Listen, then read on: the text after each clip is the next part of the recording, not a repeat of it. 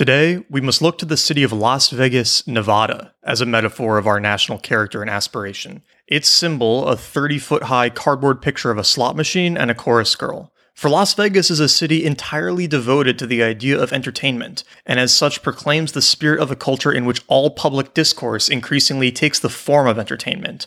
Our politics, religion, news, athletics, education, and commerce have been transformed into congenial adjuncts of show business, largely without protest or even much popular notice. The result is that we are a people on the verge of amusing ourselves to death. What's up, Nat? How's it going, Neil? I've been very excited to do this episode since the beginning. Oh yeah, It was very high up on my list, at least. Had, had you read it before the episode? I'd heard of it. I'd, I'd never read it. How about you? uh, yeah, I'd read it a couple of times. I think I read it first four. You didn't mention that when we picked it. These ideas have to come from somewhere, yeah. but I've been meaning to reread it, so this is a good excuse. nice. Yeah, it was my first time reading it, and it was shocking to me that this book was written in the '80s, right? Yeah. from the '80s. So the book we're talking about, of course, is "Amusing Ourselves to Death" by Neil Postman. He has a good first name. I like his name. Name, Yep. it was written in 1985. So the premise of the book is basically that he was at a conference on Orwell's 1984 because and he was at the conference in 1984, right? It was oh wow, right? It's 1984. Orwell stuff hasn't happened. And at the conference, he basically said that we shouldn't really be looking at 1984 as a model of the dystopia we could devolve into. We should be looking at Huxley's Brave New World. For anyone who you know hasn't read Brave New World or isn't familiar with it, I'm familiar with it, but I haven't read it. Okay. So I was hoping to try to reread it before this. I didn't get a chance, but I skimmed through it again. That's another podcast. yeah, another podcast, exactly. But the cause of the dystopia is essentially that this perfect drug gets produced called Soma that gives you just unlimited euphoria whenever you want it. And there's really no reason to ever be unhappy or sad or distracted or anything if you can just, you know, take this drug. And on top of that, the whole culture is built around amusement and lavish entertainment and free sex and everything. And Postman's argument in the talk and then in this book is that what we are actually seeing is a move much more in Huxley's Brave New World direction with when Postman's writing this with television being the soma that Huxley was warning about. And I don't think we've talked about this at all previously, but I'm like a huge Orwell fan. Actually, that's he's probably one of my top five favorite authors. And last year, well, you are a subscriber to the newsletter, so you did get this. But he has this collection of essays. Basically, it's this like thousand plus page book of the essays because he was actually a newspaper columnist for most of his career as well, and he did a, a weekly column, so it had like all his columns and everything. But anyway, I'm a gigantic Orwell fan, and so in the intro, when Postman was talking about how Orwell was wrong, I approached the book with like a ton of skepticism. I'm like, mm, okay, let's see, we'll see, we'll see where this guy goes. But I'm completely won over to his to his side, and you know, I think he doesn't say that Orwell's wrong. He says Orwell's wrong for our society.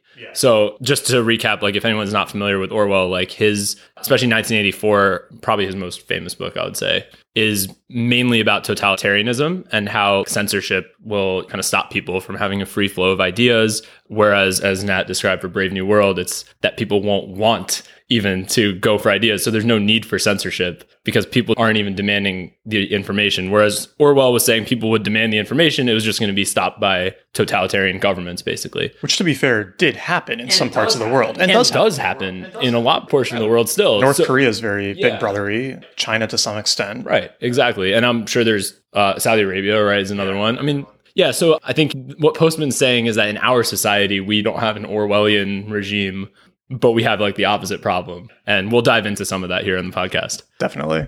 But the quotation that we read off at the opening about how Las Vegas is sort of the symbol of our time is how he opens up this first chapter where he's talking about the medium is the metaphor. And I thought this was an interesting idea because I, I think I didn't totally get it the first time I read it, understood it a lot better now. And it's a it's a central theme throughout the book that he introduces here that the form in which you receive information affects how that information is received and understood. And I thought that the example he gave at the start was sort of we've gone through these shifts in information processing and absorption. And that first shift was when we actually had the written word as a common thing. From oral to written tradition, right? Which, you know, I'd never thought about it that hard before, but imagine having the full ability to communicate with people, but having no conception of what words look like written down. Which is, to be fair, that's what for most of human history, that's what communication has been. And there's still a lot It's of people oral. who think that way today. But for pretty much anybody listening to this, you're literate. And it's hard to imagine, right? Living your whole life speaking English or whatever perfectly fluently with no written. It's also fascinating to think about how that has changed our own perception of the world. You know, it's do we think in terms of words? Like when you think of something, are you thinking of the word? Like if you think of a dog, are you thinking of the word dog or the image dog? Right. Or your dog, right? Like it's like knowing language or knowing written language probably affects your thought process in more ways than we can even track or could ever know. Yeah, well, and that's sort of his point here is that we had that first shift from oral to written. And then he's basically arguing that that next big shift was from written to visual with the photograph and the television, where basically in the 1900s, for the most part, we suddenly shifted from getting all of our information via written text Right. to getting it via audio with the radio Right. and then visual with the television. Yeah, and I think there's taking one step back too. There's one thing that both writing, usually writing, but definitely oral part, they have in common with each other, which is context, right? So like when you're telling somebody a story orally, you tend to tell the story, right? The beginning, the middle, the end. And same thing with in well, he makes the point a lot with books, right? Like a book, it's a long form piece of content. Usually, I mean, of course, my one gripe with some of his things about books is there's a ton of crappy books out there Yeah. that are like not well researched or that are like deliberately misleading. So maybe he has They're not perfect. they're not perfect, Yeah. right? But yeah, they're usually fairly well thought through. And then his thing about visual, especially the photograph, I thought his point was kind of uh, very strong. Is there's no context for a photograph. It's a, just a moment in time. There's no beginning and there's no end. It's just that moment in time. So you kind of lose the whole context of that picture. And Well, I feel like that that whole context thing is such a huge part of this that that we're going to get to touch on more later because I think he's got a whole chapter on that. But what I loved here was this whole point that the and touching on the photograph a bit too, the visual components never mattered before television, right? Eh, They would matter in if you were seeing somebody give a speech, but if you read something it didn't matter what the person writing it looked like. But as soon as you made the shift to television, appearance made a huge difference. And he gives the example of like uh, President Taft, right? Yeah. Who was this 300 pound, just not attractive dude. yeah, And or even Lincoln to a large extent, Lincoln right is like Yeah. in uh, really unsmiling, kind of harsh. unsmiling, very uh, depressed looking, and then even like from a confidence standpoint, I mean, I'm sure Lincoln had confidence, but in some of his like writings, it's really interesting to read, especially when he's young. He like calls himself ugly. He's like, "There's nobody on this planet uglier than me." Like he he would be a goth, right? Today, I think. um, you always see him pictured in black. I mean, Yeah, it could have been back then too. exactly, exactly. Um, Or FDR, right? yeah, and also being tall back then, especially his build of tall. He was like six four in an era when people were not like on average 5'10. Like they were definitely shorter than that. Right. So he's six four in an era where that was like gigantic. like skinny as a bone with this like gigantic Adam's apple coming out. Right. Like he's not photogenic. Because like portraits are definitely like not accurate for sure. Right. They're flattering. Very generous. Uh, yeah. yeah, but you're right. This point of the visual nature of how somebody looked didn't quite affect their words, right? Whereas, I mean, now I, you couldn't really imagine a pres. Well, maybe you could, but I mean, Trump's not the most attractive. That's fair. person. Yeah, Trump kind of breaks that rule a bit. Yeah, but I was thinking about before that, right? Yeah, Like, before that, I mean, I mean, Obama's very photogenic. Even Bush, even Bush, is like- yeah. Clinton, Reagan. I mean, Reagan was a movie star, right? Like, yeah, star, JFK. Like, I mean, Taft. You would definitely not see a Taft. No. yeah. I kept thinking of Chris Christie. He's probably the closest thing that we have today to Yeah, somebody with that kind of build being a, major political. But I think even beyond politics, it goes kind of far beyond that too, yeah. right? It's um like CEOs of organizations, Yeah. like you don't see a lot of people leading an organization who are poorly spoken or ugly. right. And that, especially when reading this and when reading Anti-Fragile, Mm-hmm. because the point came up there as well. It's like you really wonder how many people made to their current positions simply because they can play the part as opposed to deserve the part. Well, have you read uh, Paul Graham's essay? It's called, I think it's like It's Charisma Stupid. And his whole thesis is basically this the charisma and appearance are a much better predictor of who's going to win an election or, you know, some popularity contest. I mean, a role for That- CEOs, a lot of times it is a popularity contest. Yeah, exactly. His point was basically this, right? That if you look throughout history, at least in recent history, where that part mattered. Like charisma is such a stronger predictor, and I feel like Postman would agree with that. Hmm. You know what we should do? What should we do? We should put that in the show notes. We will put that in the show notes. Made you think podcast. Yeah.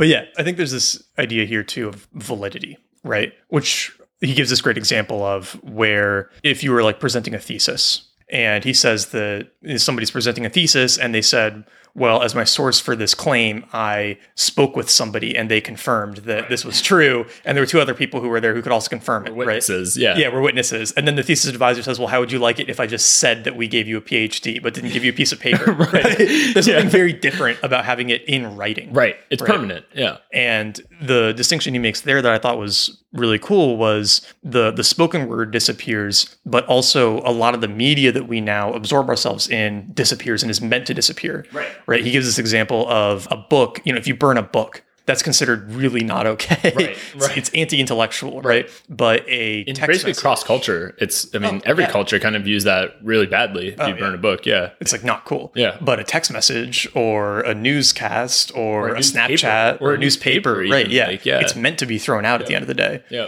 And so that type of media is like very distinctly different from the sources that we would get information from historically, or the better sources. Right. Yeah. It- I think that anecdote really kind of reinforced it for me because I think up until then I was like, yeah, okay, like, and especially when at the start of the anecdote where he's talking about how like the student is arguing that, okay, how come you guys are checking this one verbal source and I've added like hundreds of written sources? Right. You're not checking the accuracy of those. And the professors, I guess, or the advisors, I guess is who it was. Yeah, or thesis judges. Thesis, yeah, they made the point of exactly what you said. It- like the validity of a written thing is that it's already been published. It's somebody's already kind of looked at the accuracy. Yeah. Whereas in this case, it was just spoken to you. So like, who knows if it's true or not? And especially, I think the other thing is he couldn't find any other sources to back it up. That's true. He mentioned that too. Yeah.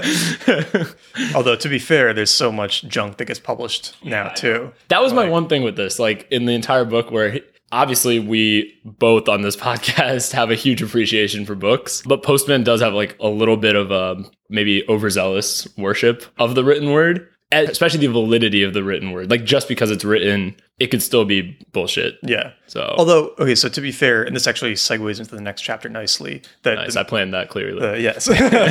but that media can be a form of epistemology, right? And so epistemology, it's a term from philosophy, basically the study of knowledge or what is knowledge. And I think to the point you just made, Postman would say that yes, historically, books and published research articles and you know even some newspapers were reliable.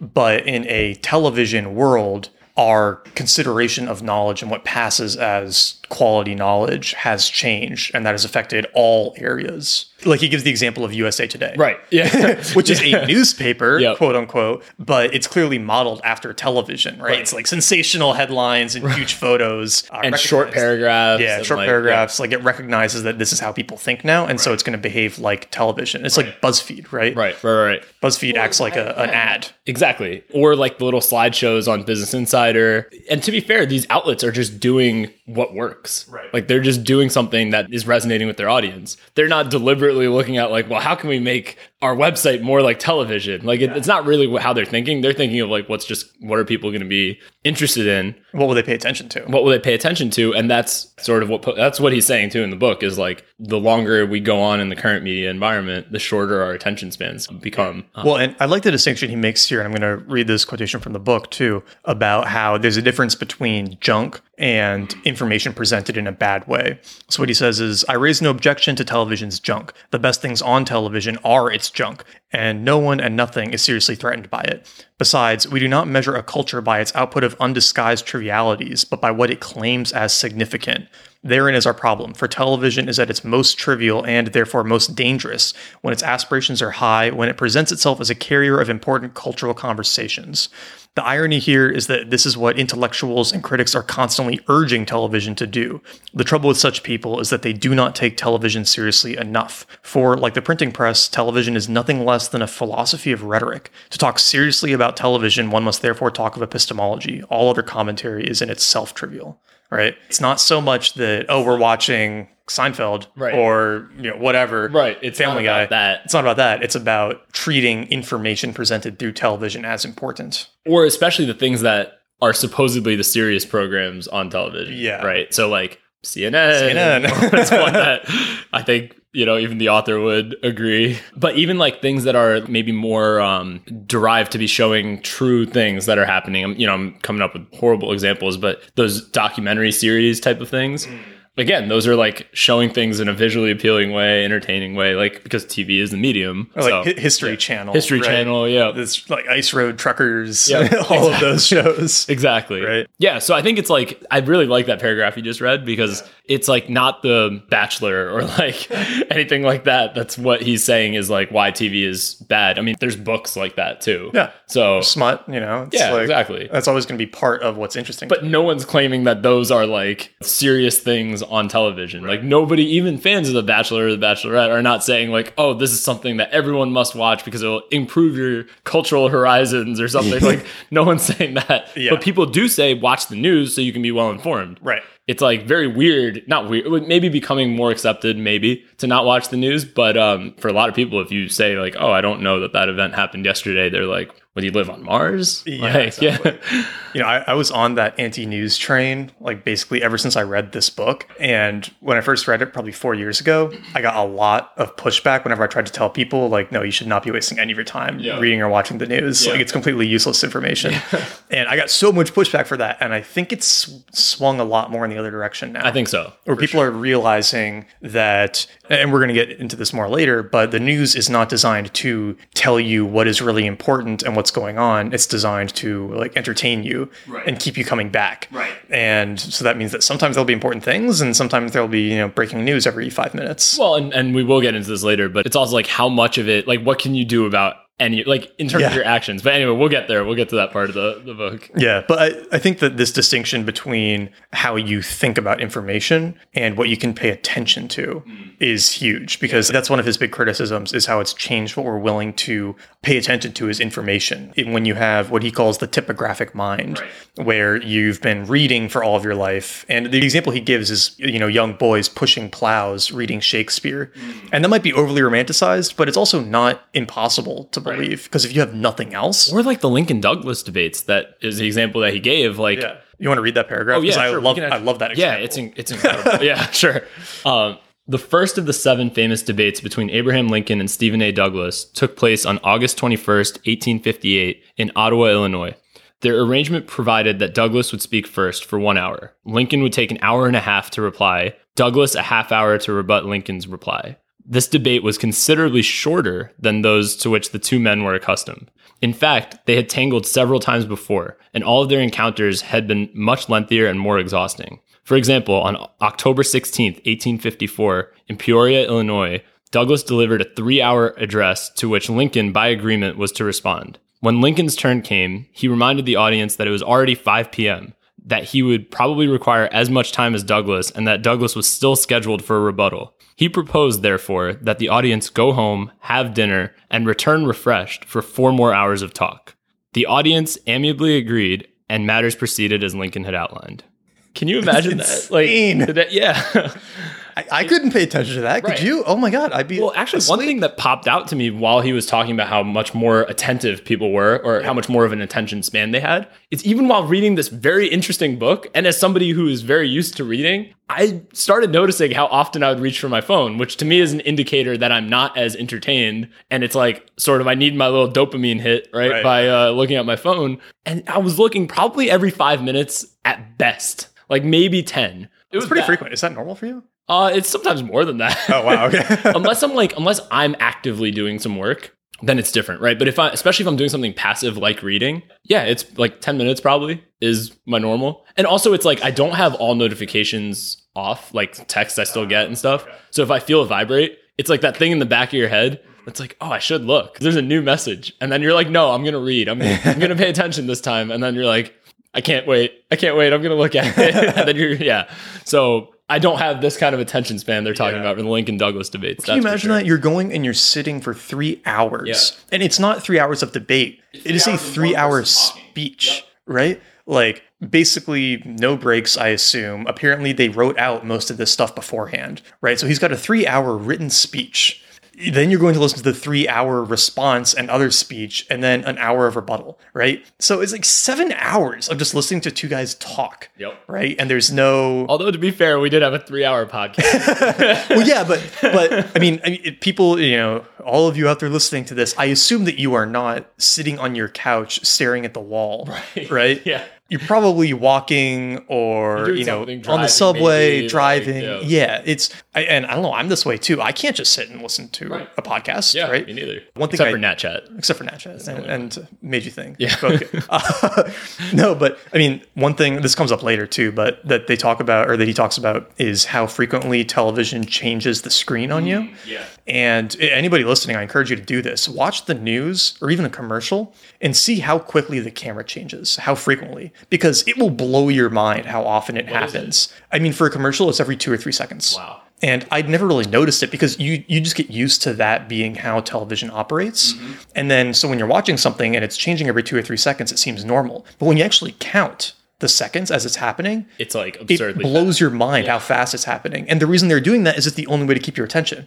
Because they know that if you keep a camera, you know, stationary for more than seven, eight seconds, people will lose focus. And there's some movies that do it deliberately, and it, it seems weird, right? Like So they do it to add like that creepiness factor or something. well, I mean, one, it's impressive because the actors are talking for way longer than they normally have to. And then two, it adds significance because the camera's not changing. Like you've seen Pulp Fiction, right? Yeah. Oh yeah. One of my favorite movies. Yeah, there's that amazing scene at the beginning of Pulp Fiction when they're about to go in and kill the guy. Samuel L. Jackson and uh, John Travolta. yeah, and John Travolta like walk down the hall and have a conversation in the hall before Yep. they go in. Yep. And that whole thing is one take. Right. Right. And you, you It does feel long away, though. But yeah, it, does feel really long. Yeah.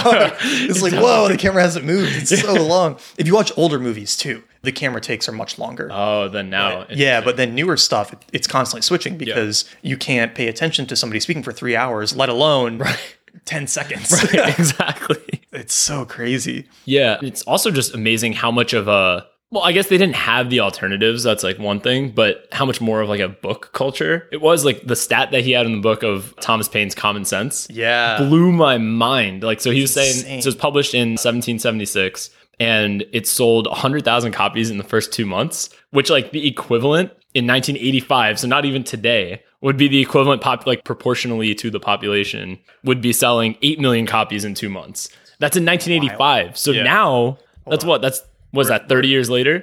Let's look it up right now. 1985 population US. Let's see. 240. Okay. 40, So 240 million, and now there's what, 350?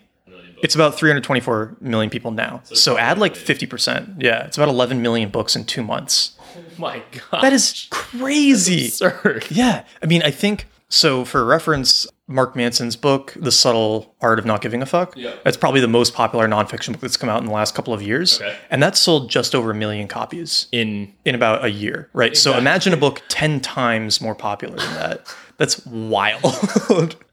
and there were no podcasts or like nothing. major, you know, there's no Facebook. Well, and here's the other thing. Ad. They said ultimately the book went on to sell 400,000 copies, which again in 1985 that was 24 million books. yeah. Which again today would be 40?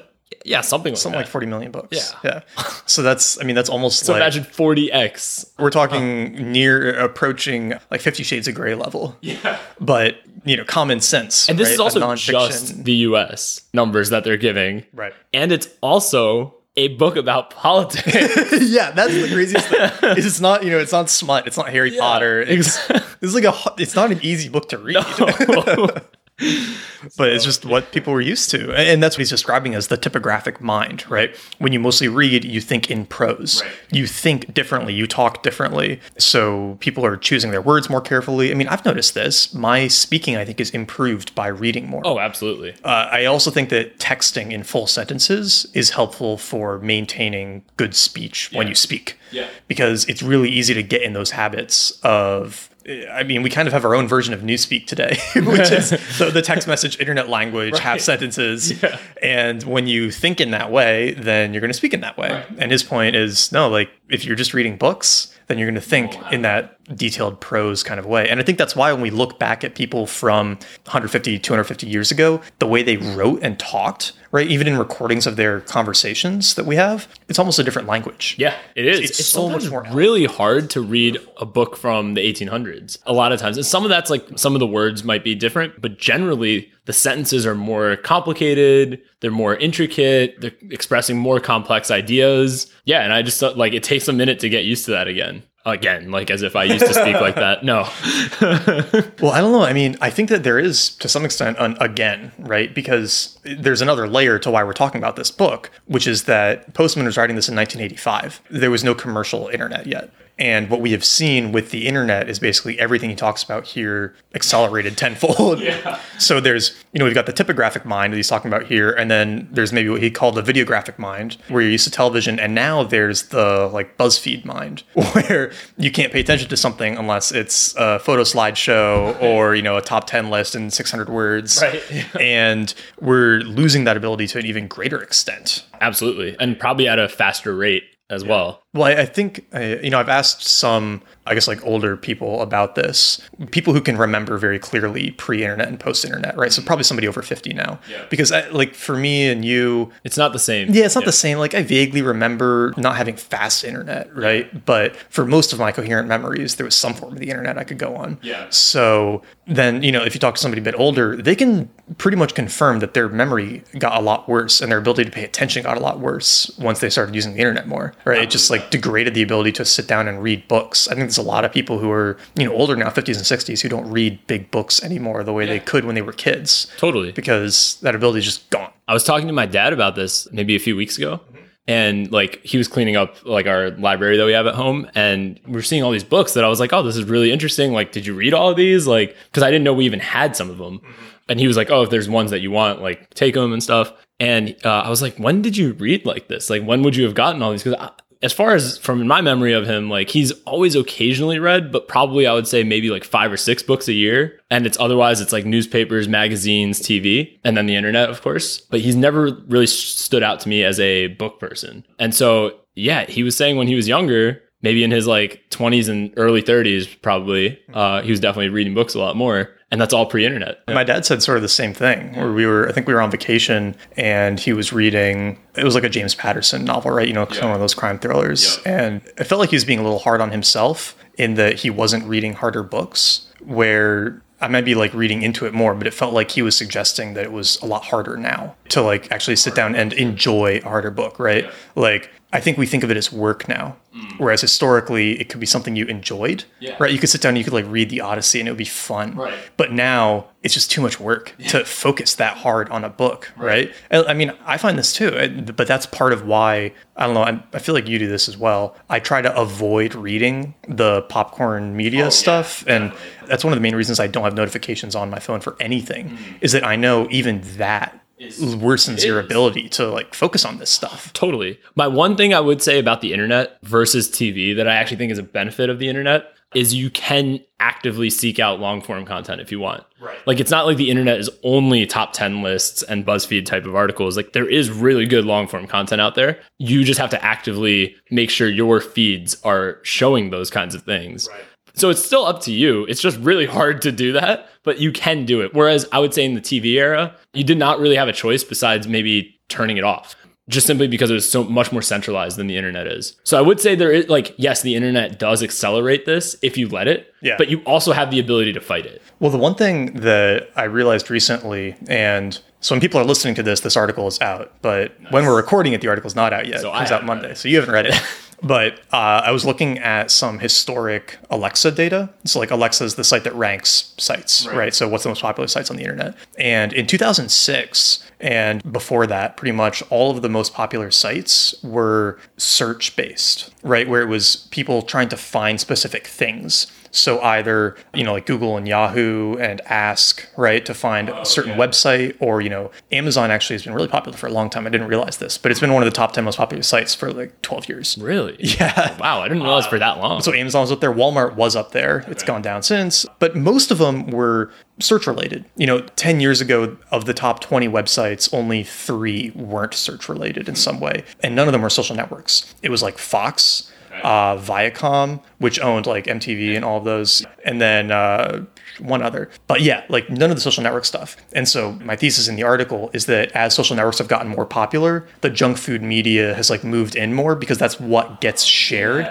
And so we've made this psychological switch from looking for things to having things be pushed onto us. Right. Right. And that's like very damaging for the quality of information you get. Oh, yeah. So you can still go out and find Yes. this good long form content, but it's way harder now because everywhere you go on the internet is basically designed to push stuff onto especially you. social. Especially social. especially Yeah. social because yeah you're totally right it's what gets shared it's the ones with like the headlines that are like you'll never Really believe what happens headlines. next Yeah.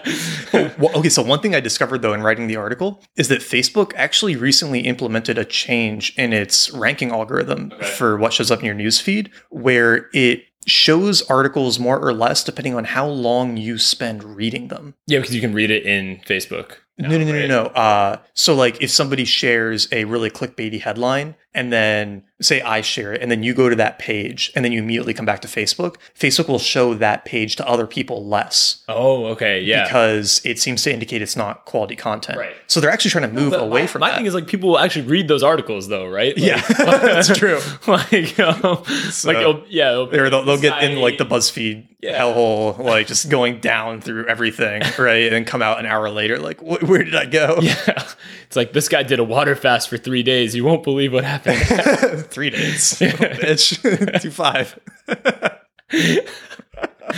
but yeah it- okay yeah so i think the facebook thing will help right? Hopefully, yeah, we'll see. But I think a lot of people are still reading those articles, so you know they might actually read the article, and then Facebook will think it's quality content. Well, it's like show it working out. people. You know, if you haven't worked out in a long time, it is hard to start Oh, doing it. do you again. find that for reading? I find that for reading, Yeah, for sure. If I go a week without reading something difficult, I feel like those muscles are gone. yes, Right. It's so hard. It's like, yeah, it's not completely gone, but it definitely takes some work to get back. Oh yeah. yeah, And I, I mean, I was just thinking about this with myself too, where I felt like it was easier, even in my own life when I was in high school, to read big books than it is now. Right, sitting down, with, especially fiction. yeah. I find fiction very hard to focus on anymore, like big fiction. I've been reading uh, Musashi, Okay, yeah, yeah, and yeah. it's, it's like a thousand page novel, Right. and it's actually a really exciting, fun book. But even that is hard, right?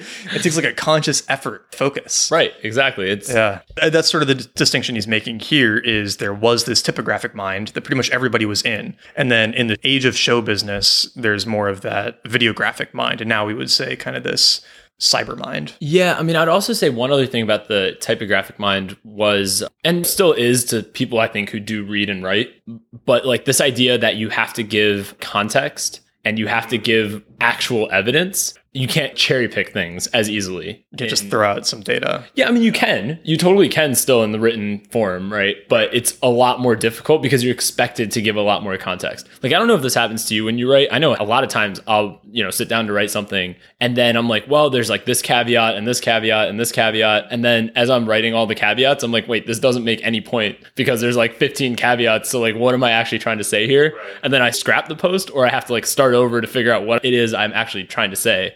Whereas if it was like, I don't know, if you want to ignore the caveats, right? If I'm going to make like a BuzzFeed, t- sorry, BuzzFeed, but BuzzFeed Business Insider type of article. They deserve it. yeah. All right, Nat hates you guys clearly. um, so uh, yeah, so BuzzFeed or Business Insider type of type of article, like you don't need to go into any of the caveats. It's like, okay, this is this is my point I'm trying to make. Let's ignore all the things that don't support that point oh yeah. And call it a day. Like, you know, you can very much easier to go do that. But I don't know about you. I view my, at least my own site, especially as a permanent record of the way I think. Hmm. Like, I don't view it as maybe BuzzFeed would view their site. Like, I view mine as like not really like, yes, I, I like getting traffic. That's good. It's like a good thing to get traffic, but it's not like I'm doing it to get traffic, if that makes sense. It's more of a demonstration of my thought process for anyone who cares what my thought process is. Well, that's that's actually a really important distinction because I wrote something recently about it was kind of related to this. You've written something about everything that. I, I, it's been a while. I, I'm getting to that point where I can't remember some of my articles, Nice. uh, which is fun. But and, and somebody sent me a response because I was calling out I think I was comparing like BuzzFeed and Wall Street Journal. Okay. And what this, when this person responded, they said, "Well, BuzzFeed makes money off of ads and impressions, and Wall Street Journal makes money off of subscriptions, right? And the way you make money will determine what you optimize for. And so that's sort of this problem I think today of ads and ad impressions Right. is that when you make money off of people viewing ads, Right. you need as much traffic as possible, and you need them to stay on the site as long as possible. Yep. And so it incentivizes all of this like bad content, Right, exactly. clickbaity stuff, the photo galleries that make you refresh the page every time Yeah. because that's another ad impression, Yep. right? Uh, I feel yeah. bad for the advertisers on those. It's like I wonder how many of them actually know that your 20 impressions. So it's like, oh, I paid for 20,000 impressions. It's like that's really only a thousand It's people. a thousand people, Yeah. exactly. it's the same ad. Yeah. And half of them had ad blocker on. Right, exactly. yeah, there was maybe this is an article we should do someday on the podcast, but there's something about like if you really dig into like the ad economy on the internet, it's like a giant Ponzi scheme, Oh, yeah. basically. Like Well, so uh, there's a lot of that stuff where a big portion of ad money is going to people trying to start online businesses who don't know what they're doing and are just getting gypped over by the ad companies. And like, despite doing a lot of SEO work, I hate the SEO space for this too, because it's sort of infamous for just taking advantage of people's money, right? Or taking advantage of people's naivete and running off with their money. And like ads are that way too, right? People burn so much money on ads because they don't know what they're doing, and the big players can just scoop up all of the Right. like valuable impressions. So yeah, that's something maybe we'll dive into that Yeah. sometime. Yeah. We'll have to look at that.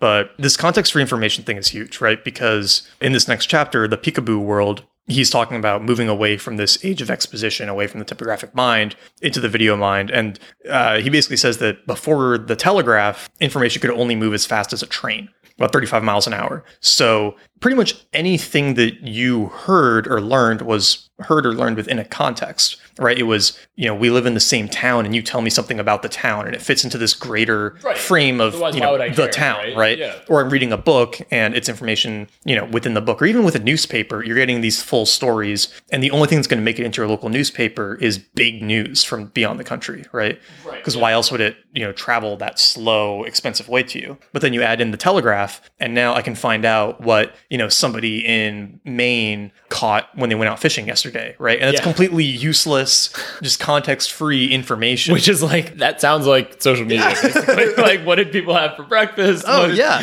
what are they drinking tonight? Like, really? Like, it doesn't matter. It matters in like it feels like it matters when you first look at it. It's like, oh, look what Nat's drinking tonight.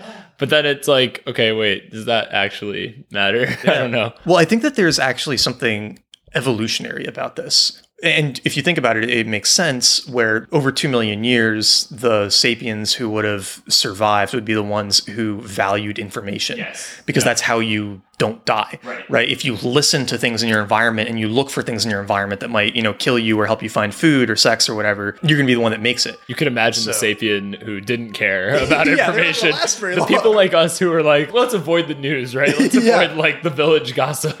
Right, That right. person might not have survived. Oh yeah, there's a tiger on the loose in the village. That's Not fine. paying attention, just- not paying yeah, attention. don't don't tell me about Fake tigers. news. Fake news. These guys, yeah. But yeah, so we've got like millions of years of hardwiring to pay attention to stuff in our environment. And that was great pre telegraph when everything in your environment was relevant. But now suddenly, you know, even with the telegraph, you're getting some irrelevant stuff. And then today, It's right, just free. Information's like free to deliver. So Yeah. it's yeah. like the vast majority of the information you get is going to be completely irrelevant to you. It's going to not matter at all. I love the Thoreau quote in, in, from Walden. We're in great haste to construct a magnetic telegraph from Maine to Texas. But Maine and Texas, it may be, have nothing important to communicate. We are eager to tunnel under the Atlantic and bring the old world some weeks nearer to the new. But perchance the first news that will leak into the broad flapping American ear will be that Princess Adelaide has the whooping cough. Which is like very similar to Oh, yeah. it is. Well, it always amazes me how many people are fixated, especially on the lives of others. Oh, this is gonna be a fun tangent. Yeah, well- celebrity stuff. Yeah, celebrity stuff, but even I mean, like, okay, how many of friends do you talk to on a weekly basis, Um, right? Yeah, maybe I don't know, like 10, 15 Yeah, at I'd say like most, somewhere maybe like 10 and 20. Yeah. Right. And then there's probably a few hundred who you have like very tangential connections with that only exist because of Facebook. Right. Right. Right. And it's almost like a weird obligation now to care about people who aren't in your environment. Mm. Right. And when I say environment, I don't mean physical environment anymore. I mean like intellectual work and physical. Right. Where I think we both have good friends who are in different cities that we talk to oh, regularly. Yeah. And like that's fine. But I feel like the weird obligation to stay up on the lives of people who yeah, you don't live near and who you probably wouldn't hang out with that much if you did live near each other, Yeah. right? It's like it's completely useless information, Right. Right? But it feels important. Right. And partially I think it feels important because we have it and because everyone else does it. Right? It's like it's like if you don't, it's Yeah. weird. It's actually I noticed this. I have a couple friends from college who don't have Facebook, and uh, the interesting thing is that whenever we actually do hang out, we hang out like it's like fine, like we are really good friends. But then I have other friends who were part of our same friend group who like barely remember that that person even exists. oh So because they they're not on Facebook, so it's like oh their presence is like not immediately there for them. yeah. Um, but I think it actually that highlights more of like if you actually had a friendship with somebody or not, right? And if you did, it's gonna still be relevant whether or not you have Facebook. There's a million other ways to communicate with somebody. Like you have a phone, you have text messaging, you have GChat, like you have so many options. They don't need to have Facebook, and those people have made the conscious choice to not have Facebook. Yeah. Well, and I actually think it's really nice meeting up with somebody when you're not active on social media. And you don't know what's going on with their life. You Yeah. have no idea what's Yep. going on in their life. And that's so fun. I had a catch up call with a, a friend who he has a Facebook, but he's not really um, he's not really active. And yeah, I found out he got engaged, and. Yeah, I'm like, that's that's awesome, like, you know. But it's really cool, like when you catch up with somebody like that, where you don't know what's going on in their life. Whereas if you know every little minute detail, it's like when you finally do hang out with somebody, it's kind of It's like, what are you going to okay, talk about? like that photo you posted on Instagram yesterday. That was really cool. A plus. This is part of why I think some young people end up on their phones at dinner together all the time.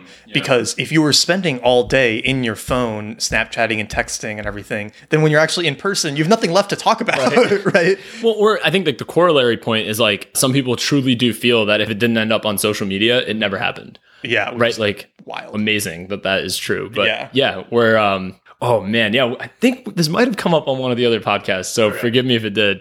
But the fushimi inari shrine in kyoto. Yeah, it's kyoto right? Yeah, yeah, yeah. Mm-hmm. you visited as well this summer right? Yeah it was like so the part at the bottom where everybody was taking the pictures Yeah. but the funny thing was like there were people there who i'm pretty sure did not even see the gates with their eyes like they Yeah, only saw it through their phone Yeah. so it's even worse. It's like you went somewhere and literally the your eyes never actually saw the thing that you came there to see. Yeah.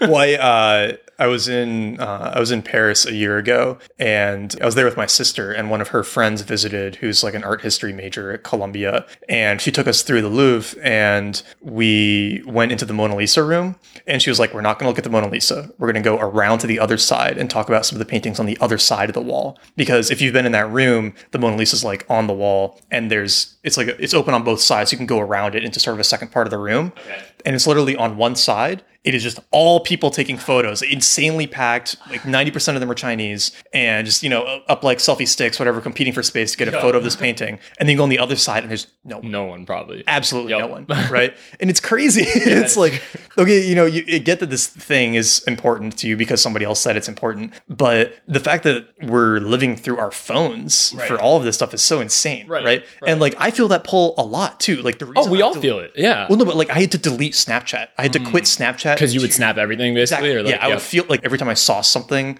happening or something exciting was going on in my life, I was like, oh, I have to Snapchat this, right? And I realized just how destructive that was. Yeah. Because one, it pulls you out of the experience. Yeah. But then two, you are making the problem worse, right? Mm. Yeah. It's sort of hypocritical for us to, come on here yeah. and criticize context. well, I feel now I feel kind of bad because I did my first Instagram story right before we, we started recording I this. called you out on that. But to be fair, that one's for marketing purposes because I want people to see that story and true. go and listen to the podcast. yeah. So if anybody is going to use Snapchat or Instagram stories, it should just be to promote the Made You Think podcast. Exactly. Yeah. then it's fair game. That is very good. Um, but I think you're totally right about this thing of like not living in the experience. And then I know for me, honestly, it's not really the pictures so much. It's just texts get me a lot, especially if there's a text I haven't responded to. I feel that pull of like, even if I'm doing something else, but I know there's a text that I haven't responded to, it's just in my head. Right. that, oh, I haven't responded to that person. I've never really felt, well, I was a very late Snapchat user anyway. I think like maybe two years after it got popular, I started making it almost as like the tail end Yeah. was happening. So I haven't, I think I'm like less of a visual person in general. I've never really been into like photography, but I've totally like fallen for that trap of like texting with somebody for like a long time or like regularly. And then you meet up with them in person and there's nothing to talk about. Yeah, and that's such a hard balance too, because most people expect quick responses to mm-hmm. texts and Facebook messages and stuff. But if you are fast, then you are thinking about it all the time. And then you have to have notifications on, and then your mind is always kind of in that place of like responding to stuff. And we're getting kind of off topic here, but Yeah, whatever. That's what show's for. and that's problematic because then you can never really focus on anything, right? You can't read these books, right? Because you feel like you have to keep responding. But then on the flip side, you know, like I've gotten really good at not feeling guilty about not responding to text messages and iMessages and emails and everything. But that's problematic too because then like like I don't feel guilty not responding to an email for 4 days, but yep. to a lot of people that makes me a dick, right? And so you can either have your attention span and your priorities or you can be part of this like crazy hyper responsive world.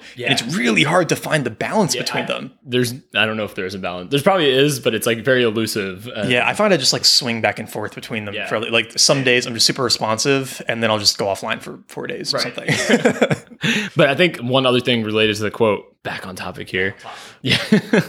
Tangent over. The Princess Adelaide thing. Yeah. In my opinion, is like a comment on like celebrity culture. oh, yeah. Right. Where it's like, there's so many things which do not, like straight up do not affect you. But then on the news will be like the biggest deal.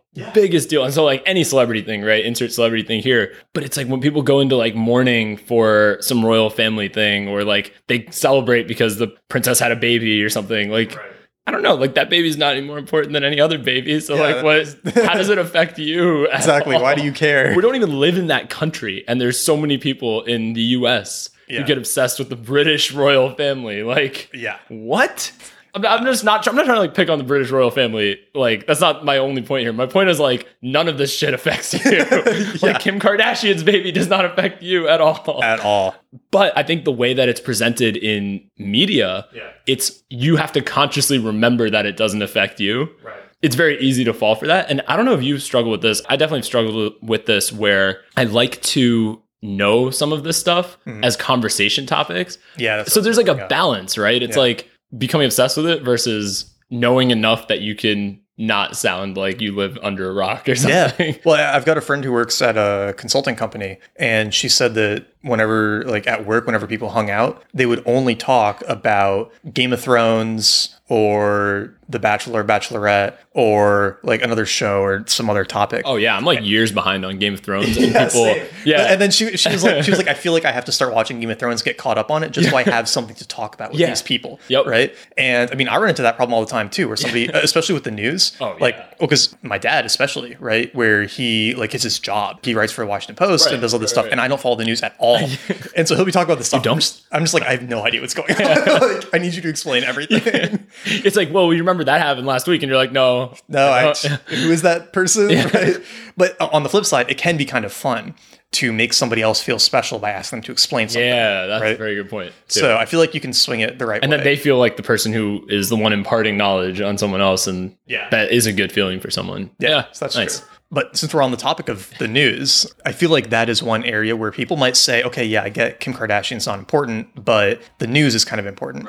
And what I really like here is how he calls that out too as being unimportant, right? That the information that you're taking in, it only has context if it's going to affect what you do and how you make decisions, right? And how you act.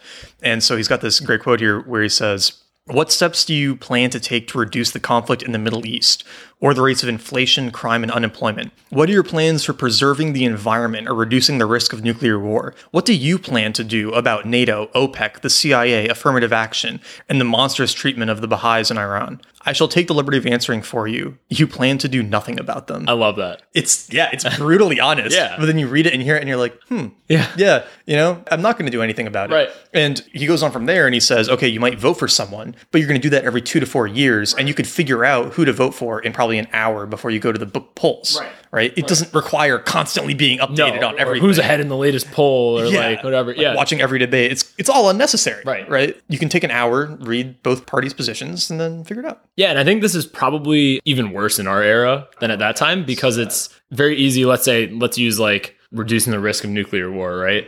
It's very easy for someone to share an article and feel like they're doing something. Yeah. Slacktivism. Yeah. Yeah. But it doesn't do anything, anything? really. No. Because it only goes to your echo chamber. And everyone's gonna have forgotten about that thing in The next a day, day. or two. Or yeah. like, yeah, like or six hours. yeah.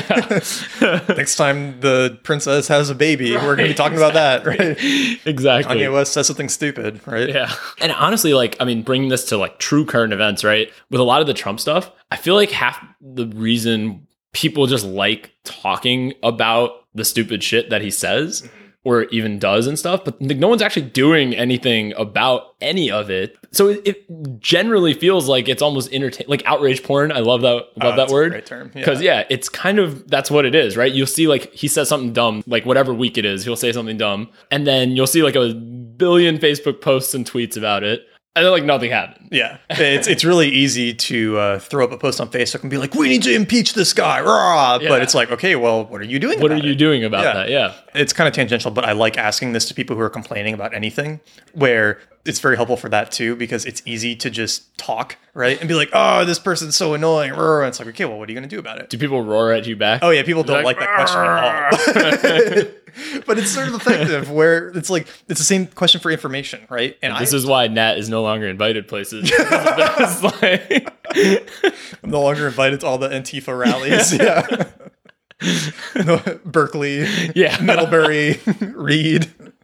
God, I Oh, couldn't man. imagine going to any of those schools now. But yeah, it's it's so easy to feel like you should be staying up on. It, let's take like North Korea, right? Mm-hmm. It's easy to feel like, oh, I need to stay updated on North Korea in case something happens. Like, I guarantee you, if there is an actual missile launch or anything, you will know. Yeah. You, exactly. you do not need to be not, watching right. the news or anything. Like, you will find out. Right. And that's the other thing I was thinking. Like, I wouldn't say like an argument, it's more of like a debate with my dad about this. My dad's a, I had mentioned this on many podcasts. He loves watching CNN. And you, I think you mentioned your dad does, but if for He doesn't watch CNN. Okay, he watches he watches the news. Let's put it that Yes, way. yeah. Yeah. Um, and we were talking about this, and he was like mentioning something about North Korea, and he was like, "Well, what if they actually do something?" I'm like, "If they actually do something, and it hits, let's say New York." I'm not gonna be here, so like I'll be done, right? Like, so I won't know that I should have known about that.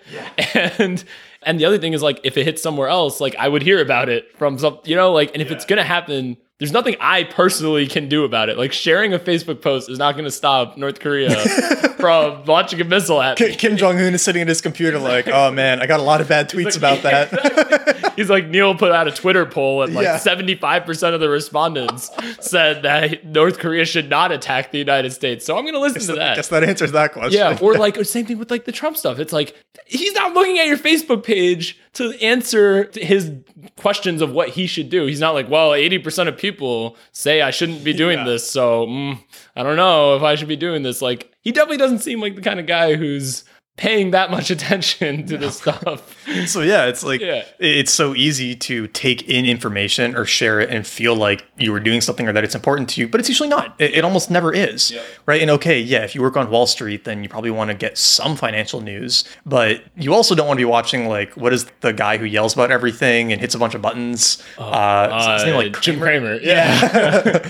right? Yeah. Yeah, it's so easy to take in this information and feel like it's valuable. And he's got this other great quotation here where he says, uh, Where people once sought information to manage the real context of their lives, now they invent contexts in which otherwise useless information might be put to some apparent use. And he gives the example of like crossword puzzles, Trivial Pursuit, Jeopardy, cocktail parties. It's like you go to these things or you're, you're doing these games that just give value to meaningless data Right. that you probably shouldn't have been collecting in the first place. Yeah, exactly.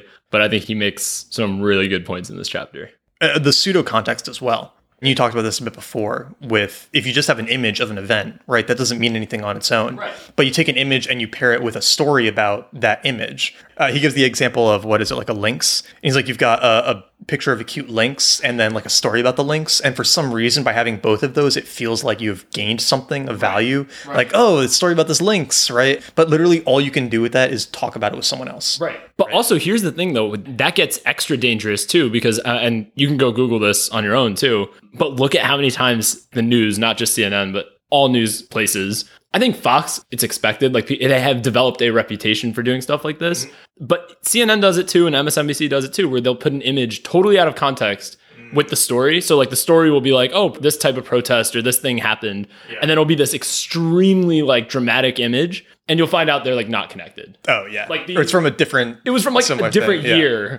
Year. The protest was from like a different. The picture they used was from a totally different thing than. or they cropped it in some really crazy cropped it, way. Or they took a specific picture of like the craziest looking person there. Oh yeah, I mean it's just like they've done it so like go Google that if you're listening. Like there's so many times. Where, so the pseudo context, the story is one thing, but then the pictures they're showing are totally different. I think actually the Benghazi thing they got in trouble for doing this because it was the protest they were referring to never actually happened there was no protest, but it was like a talking point, and then they made the protest look like some. It was some picture of something else yeah, that looked like it was getting out of control, and then the military was like, "Wait, this never actually. What what protest?" it's kind of dangerous too.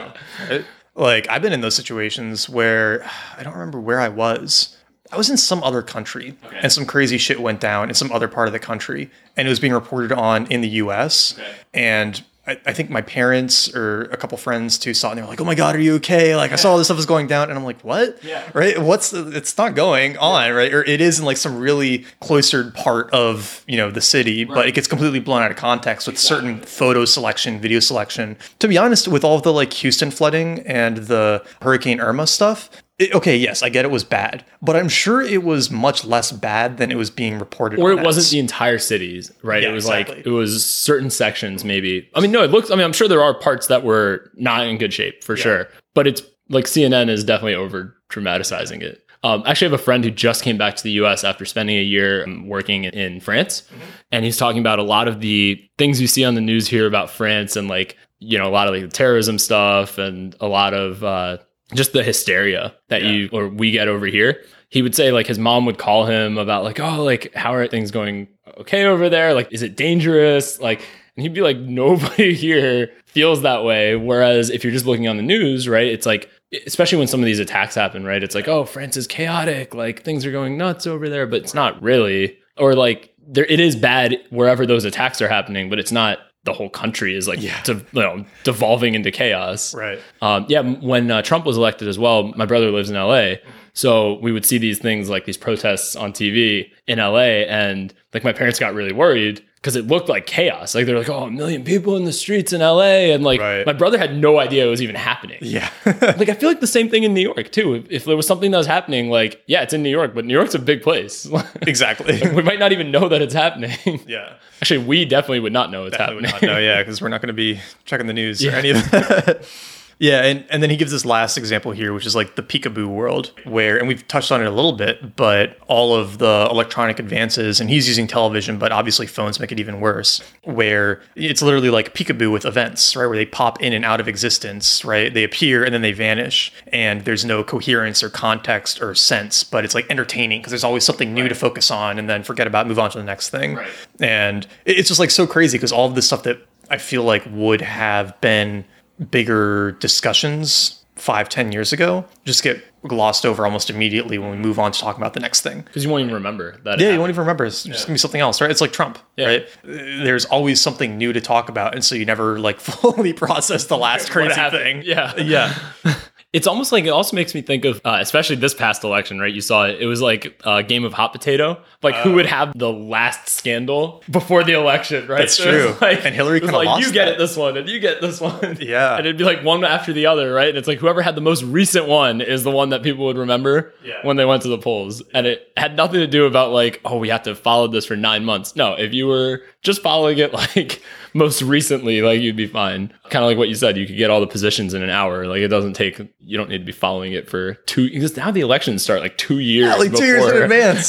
Start campaigning and doing rallies and speeches. That means we're just about time. We're getting there. yeah.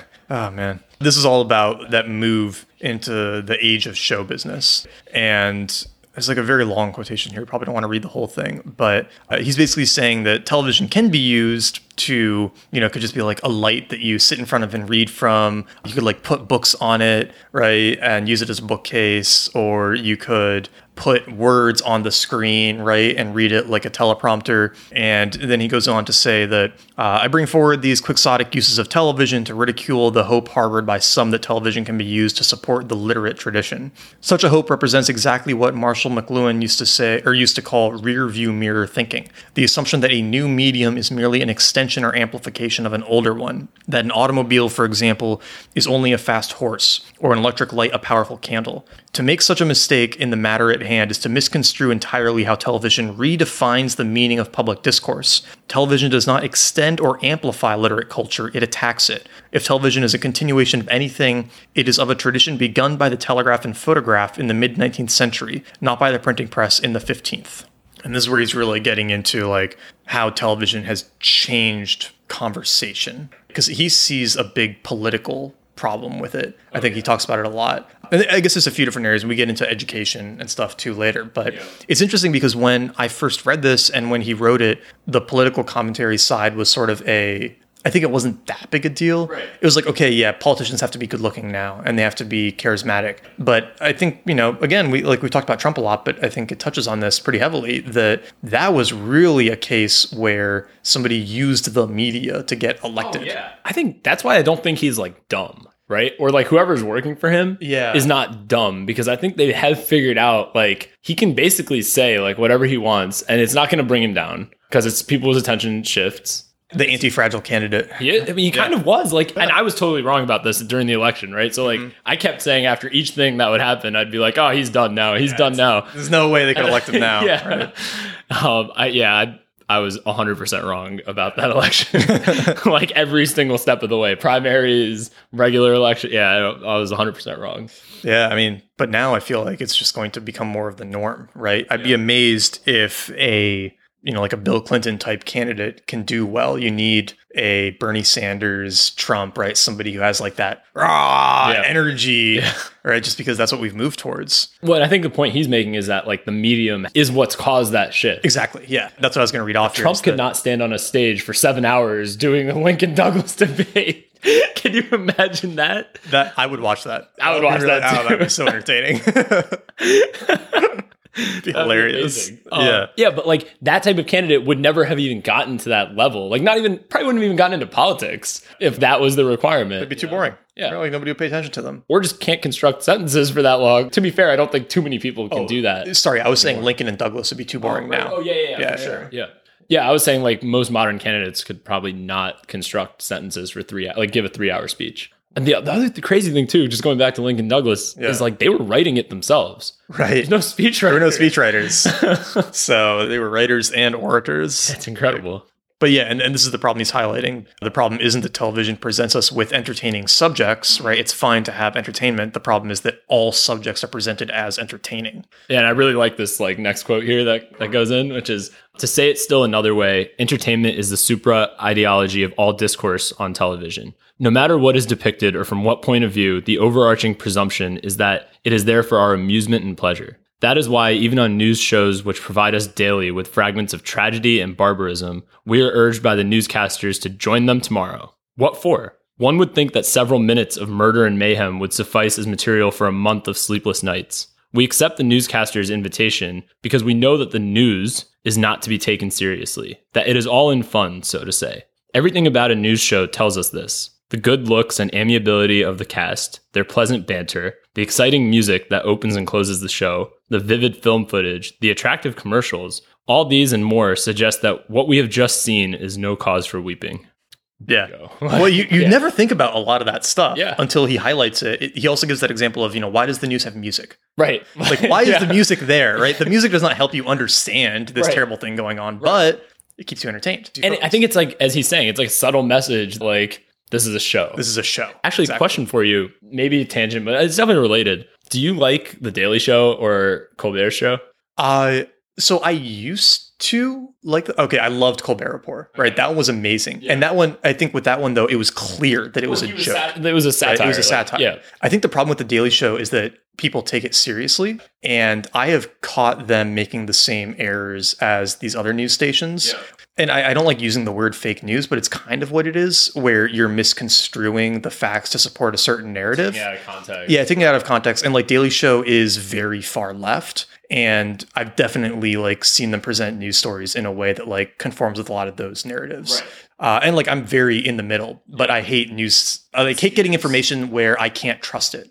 And so with them, it's like, okay, I can't trust it. It's entertaining. It's fun to watch. But I think some people do take it seriously. We're like, no, this is good reporting. It's like, well, it's not good reporting. It's good entertainment. Right. But I think it is. I think it's like the most watched news show on television. Oh, really? Or it's that. really high up there. Or more people under 30 report that being their main source of news than anything else. That's why I was asking, right? So just like you, right? I always liked Colbert more than the Daily Show. Yeah. But both of them frustrated me, not necessarily for for Colbert. It's not because of the content. It was more because almost everybody I knew was getting their like that was their news source. Yeah. Both of the, those two shows, right? And like then they would present the arguments that the same way that were presented on the show as if they were fact. And I'm like, yeah, but every time you go and actually do the searches yourself, there's like another side to the story. Otherwise, there wouldn't be a story. Like it wouldn't be controversial. Like it's not like the other side is always evil demons who like have no morals. Yeah. you know, it's like there's That's a always- surprising realization for a lot of people. yeah, but so many people don't realize that. Like, it is very easy to sit and say, like, oh, like Republicans don't want these people to have health care. Like, they're evil. But then you look at like the other side and you're like,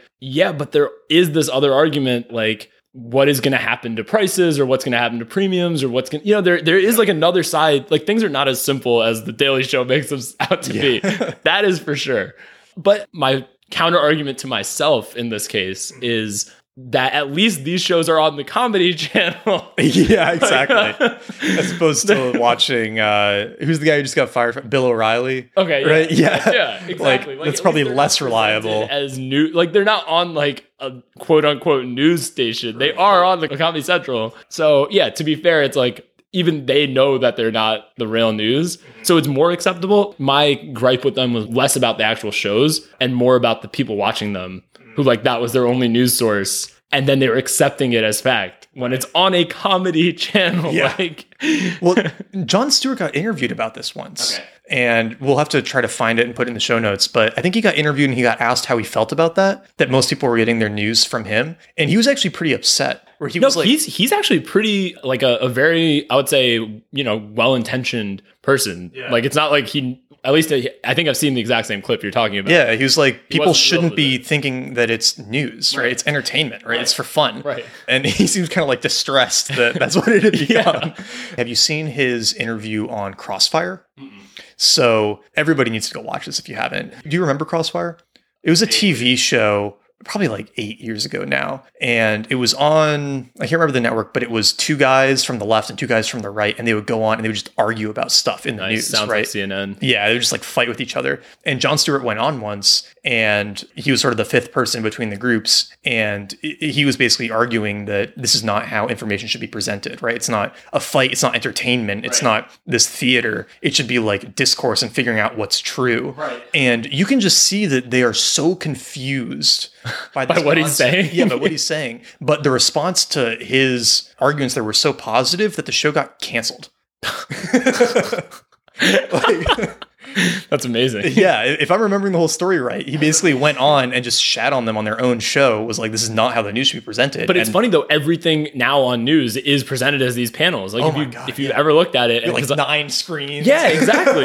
Exactly. And the other thing too is like I don't think he talks about this in the book, but like humans are incredibly good at taking like small differences mm. and magnifying them Yeah. to where they're like gigantic. I mean, I'm hopefully not offending anyone here, but like it always boggles my mind that like Islam has this rift between the Shia and Sunnis, which is in my opinion seemingly very minor. It's over who the proper caliph is, right? you would know more than me. It's like something about who's the proper descendant of Muhammad. Okay. And that in itself, like, seems to me from the outside like a relatively minor difference. But there's plenty of wars that have been fought over that difference. And it's just it boggles my mind because in general you're agreeing on the entire religion. Like it's not like oh one believes in jesus one does not believe in jesus it's like a very minute seemingly minute difference that's now caused a war. And i think that's just a great example of how like humans take small things. Like i think we do it in our politics today too. Well, I feel like the parties is- are not that different. Yeah. Well, this like- is part of what we're seeing with some of the social justice warrior stuff too, Yep. right? Where it's like you could be the most liberal person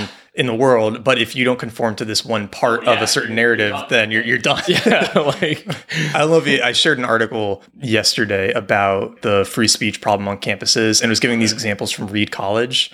And they were just so insane. okay i'll give me some Well, it was like students were protesting this professor's European history class because it was too focused on white men, right? what They were like, you're not representing enough of the like black and other race narrative in European history and like their contribution to it. And it's like, to be fair, there weren't a lot of non-white male leaders in European history, right? But these students weren't like sending a nice letter and being like, "Hey, you know, can we see if we can adjust the curriculum?" They were showing up in class with like posters and sitting in the front row and hollering at them like during their lecture, interrupting it and all like it's just so insane, right? But this professor would probably be like happy to talk about it normally. Right, like have a conversation with him. Yeah. And give him some examples. Like, what are some people you want covered in that class who might be, you know, like relevant to European history? Like, don't go holler at him. Exactly. and it's like, and then this is a very liberal professor at a very liberal university, right? They're not the enemy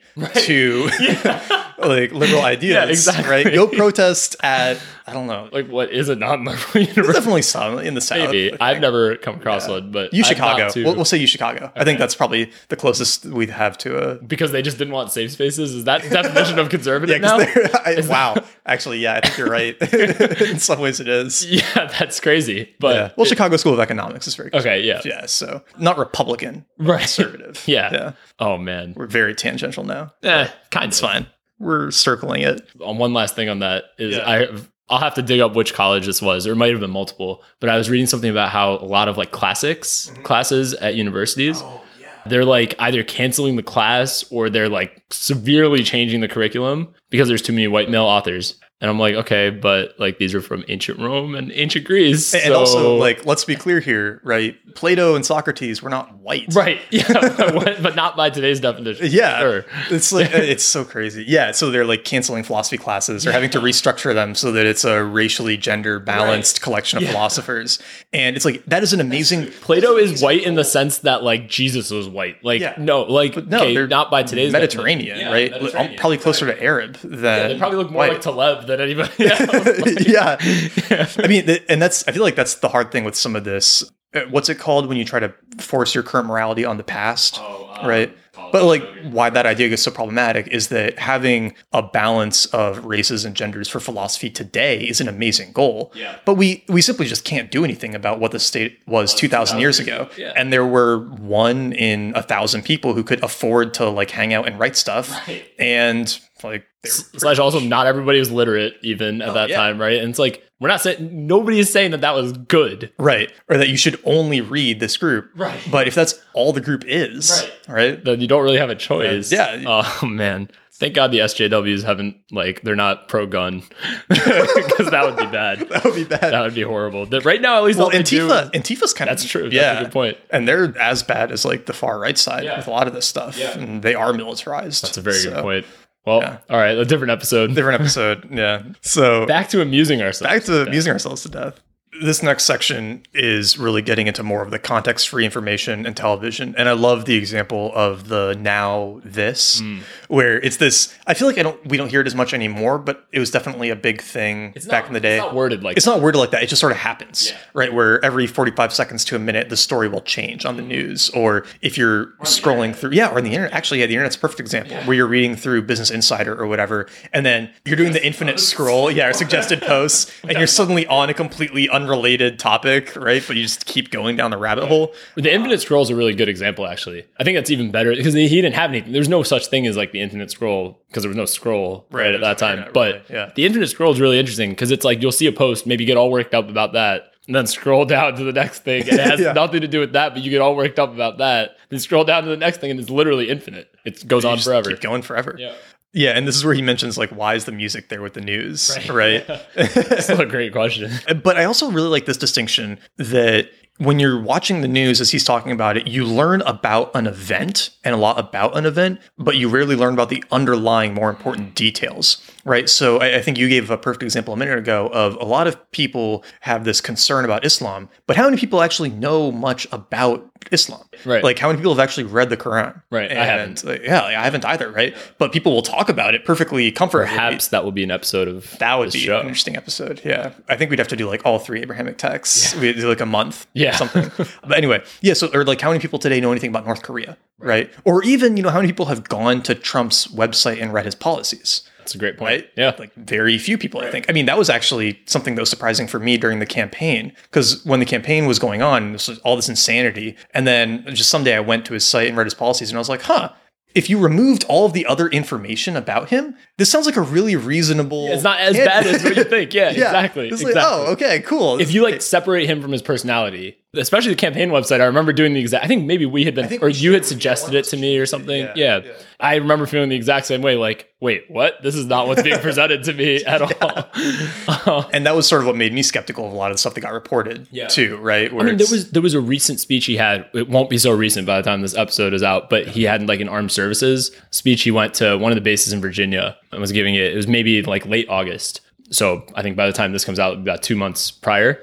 And in that speech, he was talking about like his update on the war on terror, basically. And people were expecting him to announce like a troop increase and send more troops to Iraq. And that never materialized. He never did that. What he was calling for was a Pakistan to stop like sort of playing both sides, hmm. taking US money and sort of paying off. Like, I know there is a bit of paying off of the Taliban they do directly using US money so that they don't get attacked. But he was basically like, you're either on our side or you're not.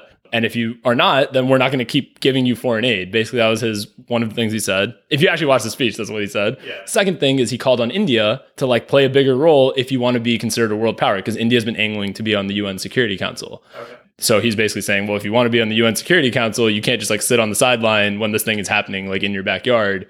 You need to contribute troops and money and resources, and it's not just going to be the U.S. like in your backyard anymore. I thought the speech was not well delivered. It was a horribly delivered speech. He was like reading off a piece of paper, but the content was actually pretty good. But then the next day, like even though the previous day all the people were talking about like Trump's going to announce a troop increase, like you would think the news should have been like, wow, he didn't announce a troop increase. He called on allies to play a bigger role. Instead, it was like Trump calls out India for like not doing their job in the war on like it was like very negative against him and I'm like that is kind of unfair and like you start to understand maybe why he has such an anti-media bent. Because it's like he actually again he probably didn't write the speech. He did not deliver it well. It was not well done.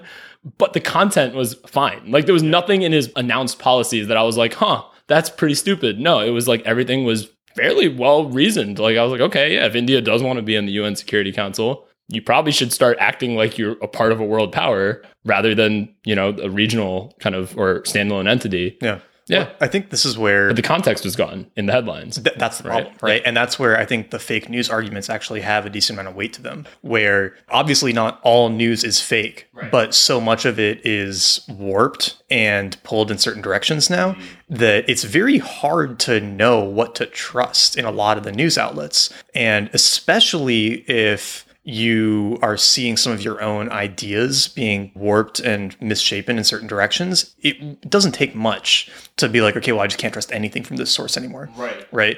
And I feel like the Google memo was an amazing example of that, where the memo came out and like everybody could read it. right like Yeah. anybody could just go read it. Yeah. And then the vast majority of news outlets were reporting on it completely incorrectly. and probably the reporter hadn't read it yeah, the reporter probably hadn't read it either. It, it was, a great clear, article like, your article was very good about that i thought yeah it was and that's gonna be in the show notes for sure show notes. Yep. uh, but yeah, it even seemed like the CEO of Google hadn't read it. right Like, it was it was such a wild. And I also think, and the headlines on both sides of that, like conflated multiple issues. Like Right. one of the issues is does Google have the right to fire him? Yeah. Right. And like it's funny actually, you would see a lot of the people on the far right saying that, you know, Google was wrong to fire him, it's illegal, he should sue them. But then truly, if you actually look at like what a far right position should be, it's that the company has the right to fire people for whatever they want. It's actually a very liberal idea to Yeah. believe that you should be protected by the company. Exactly. Yeah. Right. So that's why it was very interesting to see people on like the far right kind of of that opinion. And then the other issue that's being conflated, right, is like what is actually in the memo. Right. But then, especially, I think you're right. The context is gone in any type of media context today. So you can't discuss two issues, let alone one. Yeah. in, Well, in and- that, yeah. it's just I don't know. I mean, every I feel like every month I get more and more of the sense that I just can't trust anybody else's interpretation of stuff anymore. Right. Like you have to go to the source. Right. You have to read what they're talking about or listen to the speech, Mm. unless you have an individual that you can really trust. Mm. Right. And like I have these people for health news because health news is another area where it's just, oh my God, so much noise, right? Just horrible. and so if you don't have a few sources you can go to, then you're sort of SOL. Yeah. And certain newspapers and news like television shows probably aren't completely trustworthy on the whole. And as soon as they're not completely trustworthy, then none of it is, right? Because you have that doubt in your mind. And the cool thing today is like you actually have access to the sources Yeah. much better, right? It's like the intermediary use like think about like if it was just newspapers or even TV. You were kind of reliant on the TV stations to provide you with your news. Like you didn't have the option of going to Google and finding the source yourself. Whereas today you do. Like in the memo, you're right. The memo is a great example. If that happened in the 80s, in the 80s, you would get reported on it, you know, by ABC or whoever the news channel was, and that's it. That's, That's your only all thing. you have. Yeah. Yeah. you might be able to like mail something in and get a copy of the memo from the guy, like write him a letter or something. Yeah. Or, you know, like whatever. But today, you were right. Anybody can go read the memo yeah.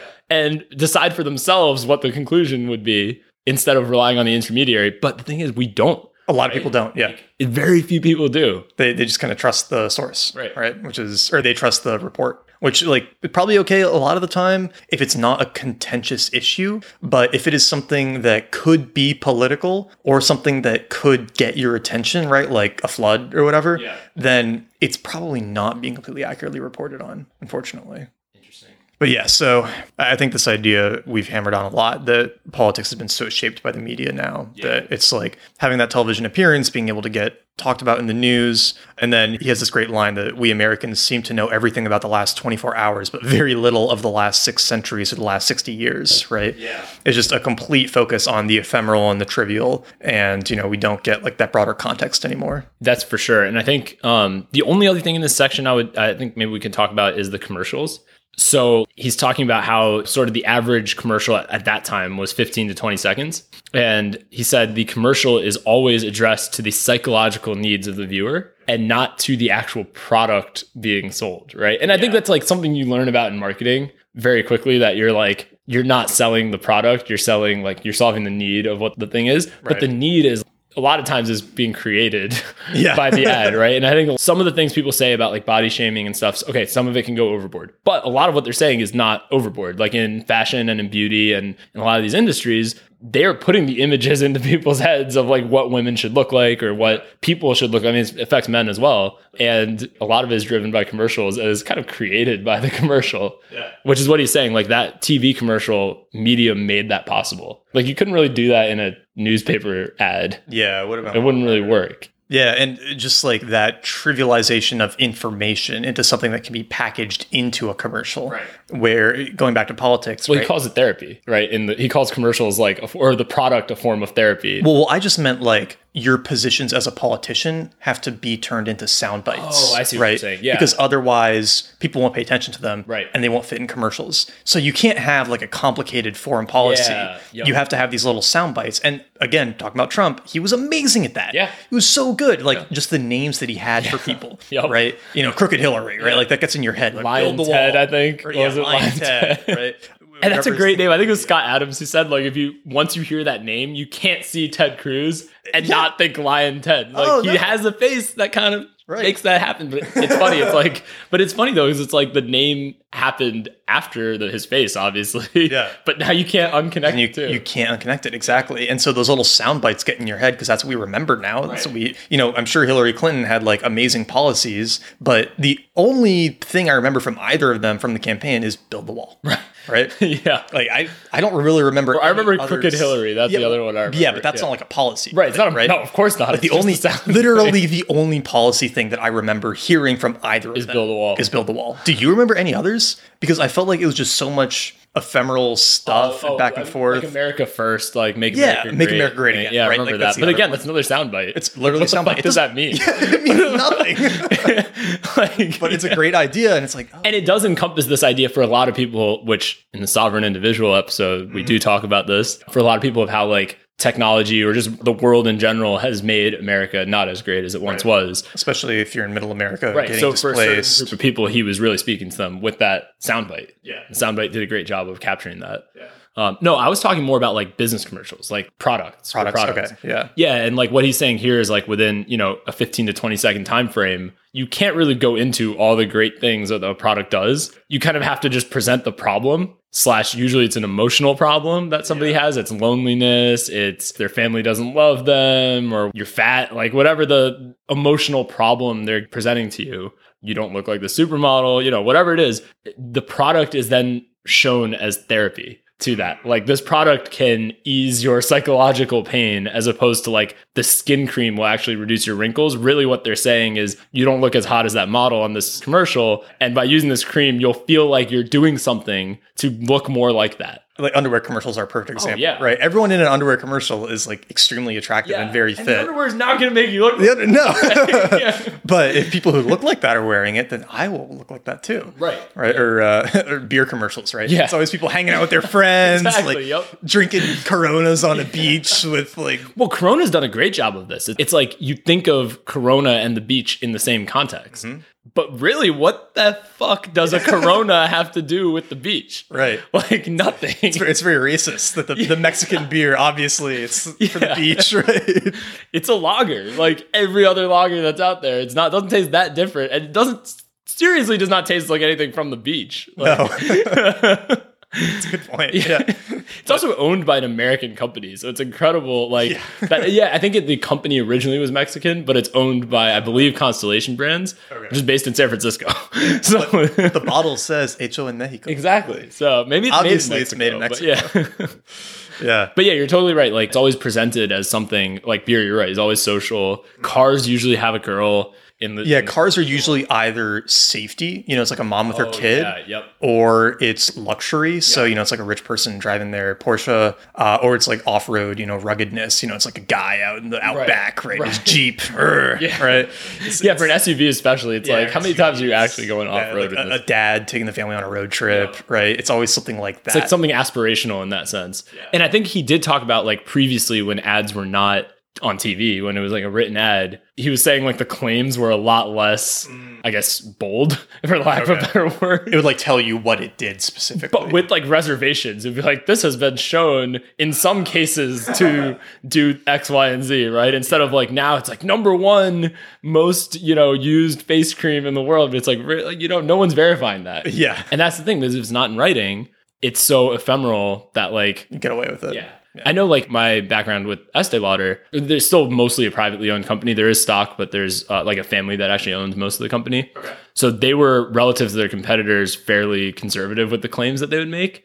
But some of our publicly owned competitors would have like no issues with it, right? I mean, this like Estee Lauder relative to like maybe companies 100 years ago makes very bold claims. But relative to their competitors, you'll see they make like much more conservative claims. They'll say like this product has been shown to reduce the appearance of wrinkles rather than saying it oh, reduces wrinkles. wrinkles. Whereas, you know, some of their competitors would just say, "Oh, this reduces your wrinkles." You'll have zero wrinkles. You'll have zero Yeah. wrinkles, right? And like when it doesn't happen, you're pissed, but you probably just go buy another product. Exactly. You see another commercial, Yeah, and like, oh, well, I'll use that one. Right. Exactly. Yeah. So it's it's very very interesting. I wish actually he expanded on that part more. It'd be very interesting to me how ads have shifted in this era, and I mean the digital era. Oh, even- I mean, it's even crazier now, crazier, right? I mean, the thing that I always think about too is drugs. okay. I think it is insane that you can advertise pharmaceuticals, right? My dad is from the pharma industry and says exactly the same thing. He said he can't believe it's legal. yeah. And he also says, from honestly, from an ROI standpoint, he's saying it doesn't actually work that well. really? Because, like, think about it. It's like, well, doctors especially do not like it because someone will then go to their doctor, which is what the company wants, right? The company wants you to go to your doctor. And ask for Yeah. Ambien. Or This is not their way of targeting doctors. Like, there's much better ways of targeting doctors. This is their way of targeting a patient and say having the patient go to the doctor,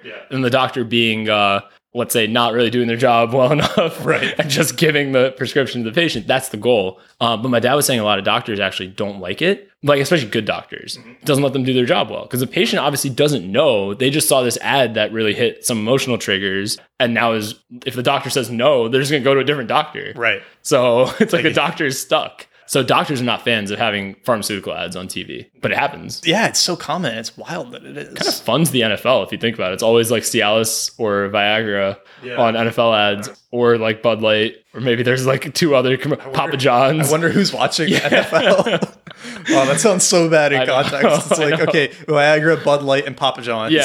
That's, that is the There's probably a few NFL's main others, but customer. yeah. oh, yeah. Um, like Jeep. Yeah, I've seen Nissan. I want to say on there. You know what's sad though is I'm a Nissan commercial. I, I'm a Nissan driver, and uh, that was the car that I got. I don't eat Papa John's. I don't drink Bud Light. I certainly don't use Cialis or Viagra. but I watch the NFL, so clearly they're missing out on me. They got you on the Nissan. Yeah. Yeah. They're, they're hedging their bets. I drink other beer, but Yeah. Oh man, But I, I do love this uh, discussion of teaching, Mm, right? Yeah. And he shits on Sesame Street, which was really surprising on the first read, but then it kind of makes sense. So I'll, I'll talk about it. I'll read from the book here. There could not have been a safer bet when it began in 1969 than that Sesame Street would be embraced by children, parents, and educators. Children loved it because they were raised on television commercials, which they intuitively knew were the most carefully crafted entertainments on television. To those who had not yet been to school, even to those who had just started, the idea of being taught by a series of commercials did not seem peculiar, and that television should entertain them was taken as a matter of course. Parents embraced Sesame Street for several reasons, among them that it assuaged their guilt over the fact that they could not or would not restrict their children's access to television. Sesame Street appeared to justify allowing a four or five year old to sit transfixed in front of a television screen for unnatural periods of time. We now know that Sesame Street encourages children to love school only if school is like Sesame Street, which is to say, we now know that Sesame Street undermines what the traditional idea of schooling represents. It makes sense, right? It's like Sesame Street is basically a series of commercials, you know, these little 30, 45 second clips of some fun little tidbit of education for kids that they don't have to put any work into focusing on. Right. And they, they probably do learn something from watching it, but their ability to learn outside of that context is diminished. or learn in like a deeper context. Yeah. like or like longer form. Right. type Longer form content. Yep. focus. I, I actually think this is a reason that Duolingo is bad for language learners. Mm, okay. And I actually think that people spending time on it are being counterproductive because one, I've never met somebody who did Duolingo for a few months and then went to Spain and was able to like speak Spanish, right? Right, Like right. that, that doesn't happen. Uh, so it's mostly sort of like a productivity way to feel good about yourself. Yeah, or you're being productive. Yeah, I'm being Yeah. productive, right? But then it diminishes your ability, I think, to fear of being wrong because you sort of get penalized for being wrong in the game. You have to like start over or whatever. You lose points. But the only way you learn language is by being wrong, right? And like trying to communicate and not knowing the words and having somebody give you the oh, words, yeah. right? You can learn language really quickly in context, like Yeah. trying to speak it with a native. Yeah. But if you're playing this game alone in your room, matching words together and trying to type it in and get it perfect the first time, Right. you become afraid of the actual way of learning a language. Right. So, Yeah, I always find like uh, a couple years ago when I, I went to India for two for like a month actually. It was probably like 25 days or so. And you know, I used to speak a lot more when I was a child. I used to be able to speak Hindi a lot more. And then I found that like when I went at first I was like, okay, I understand a lot of things people are saying, but like when I try to talk, it would, it would not come out properly at all. Like my grammar would be all fucked up and Yeah. I, I sounded like probably a 2-year-old trying to speak. But by the time I left, it was like, and not even like, it did not take the 25 days. It took like seven, maybe 10 days. You know, granted, I have a background, but you're totally right. It's like making the mistakes that improve it, right? It'd be like, I'd be talking to like my relatives and I'd use a completely wrong word. They would laugh and then I'd be like, okay, I'm not going to use that word again. Or I'll use like, uh, that's the wrong word in that context, or I'm using the wrong grammar here. But you definitely learn it through making the mistakes. It's not that you're like sitting there on a program. yeah, sitting alone in your room, right? Like listening to tapes and It's also playing a really game. hard to motivate yourself to do that unless like you're actually going to be speaking with somebody. hard to motivate find, like- yourself to make the I find, mistakes. like- no, no, no. I find like the having the necessity of speaking mm, is a lot easier to. I think you mentioned that maybe in a different episode or maybe on Nat Chat where you know if you're actually in a country and need to find the bathroom or something like it's a pretty motivating way to learn a language. Oh yeah. When I was in France, when I was in Paris, I had a French tutor, and most of our lessons were him just taking me out into markets and stuff and making me do stuff. Mm. Yeah. Or like making me try to talk to people about things. Yep. And it really sucks at first and it's really terrifying. But once you kind of change into that mindset of, oh, wait, this is going to be fun. It's like a game. Yeah. And then get the other person in the mindset of the, hey, this is a game and this silly American is trying to speak with you. Then it's kind of fun. Yep. Right.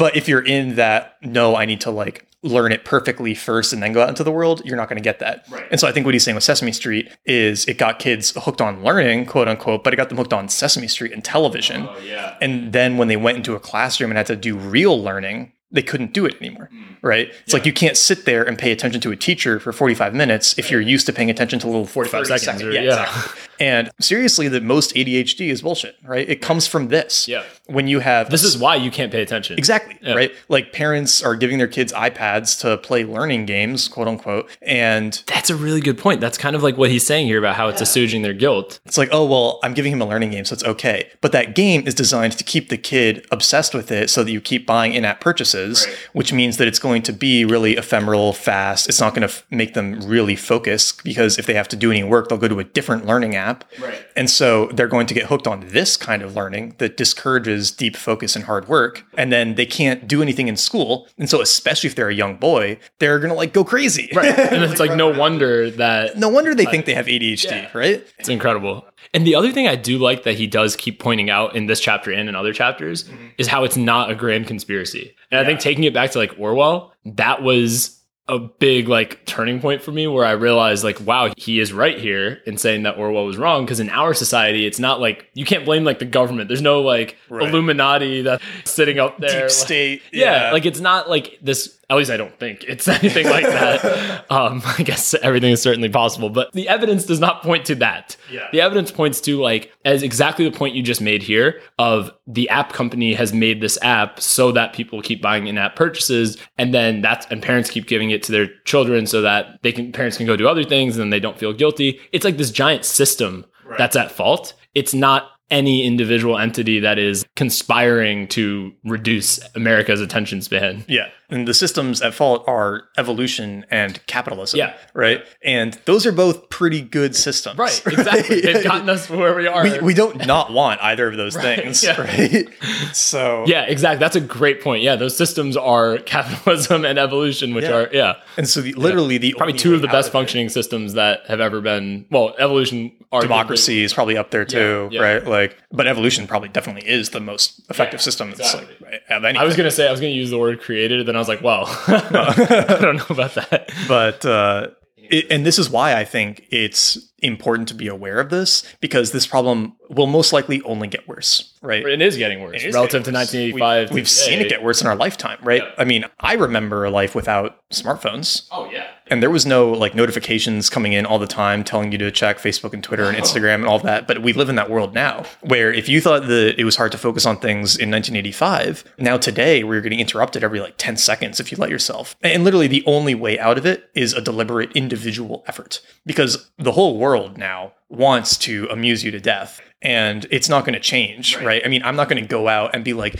let's tear down the internet, right? Yeah. It's, it's like an individual choice. Exactly. You have to say, I'm not going to participate. It's the only way out. Yeah, and you can't change the system. Like the system is what it is. You're certainly not going to change evolution. So the only way is opting out of like the notifications, opting out of like watching the news regularly. How do you deal with so one criticism I've gotten about the whole like okay, you're not going to check email that often kind of thing. If everyone else is doing it, have you dealt with negative backlash against like okay, you're the only one not doing it? Especially in a connected system like email that tends for most people especially has to do with work right? Especially in the you know our information economy, and then people who use social media for work things as well, like Yeah. my Instagram story related to "Made You Think" podcast. Well, yeah, that's the hard thing is when it's part of your job. Right. Right. I mean, I have a little bit of experience. It's part of your job though. You're a marketer. That's a lot of things that you do is whether it's content that you're marketing or Yeah. other things. I mean, they are on social.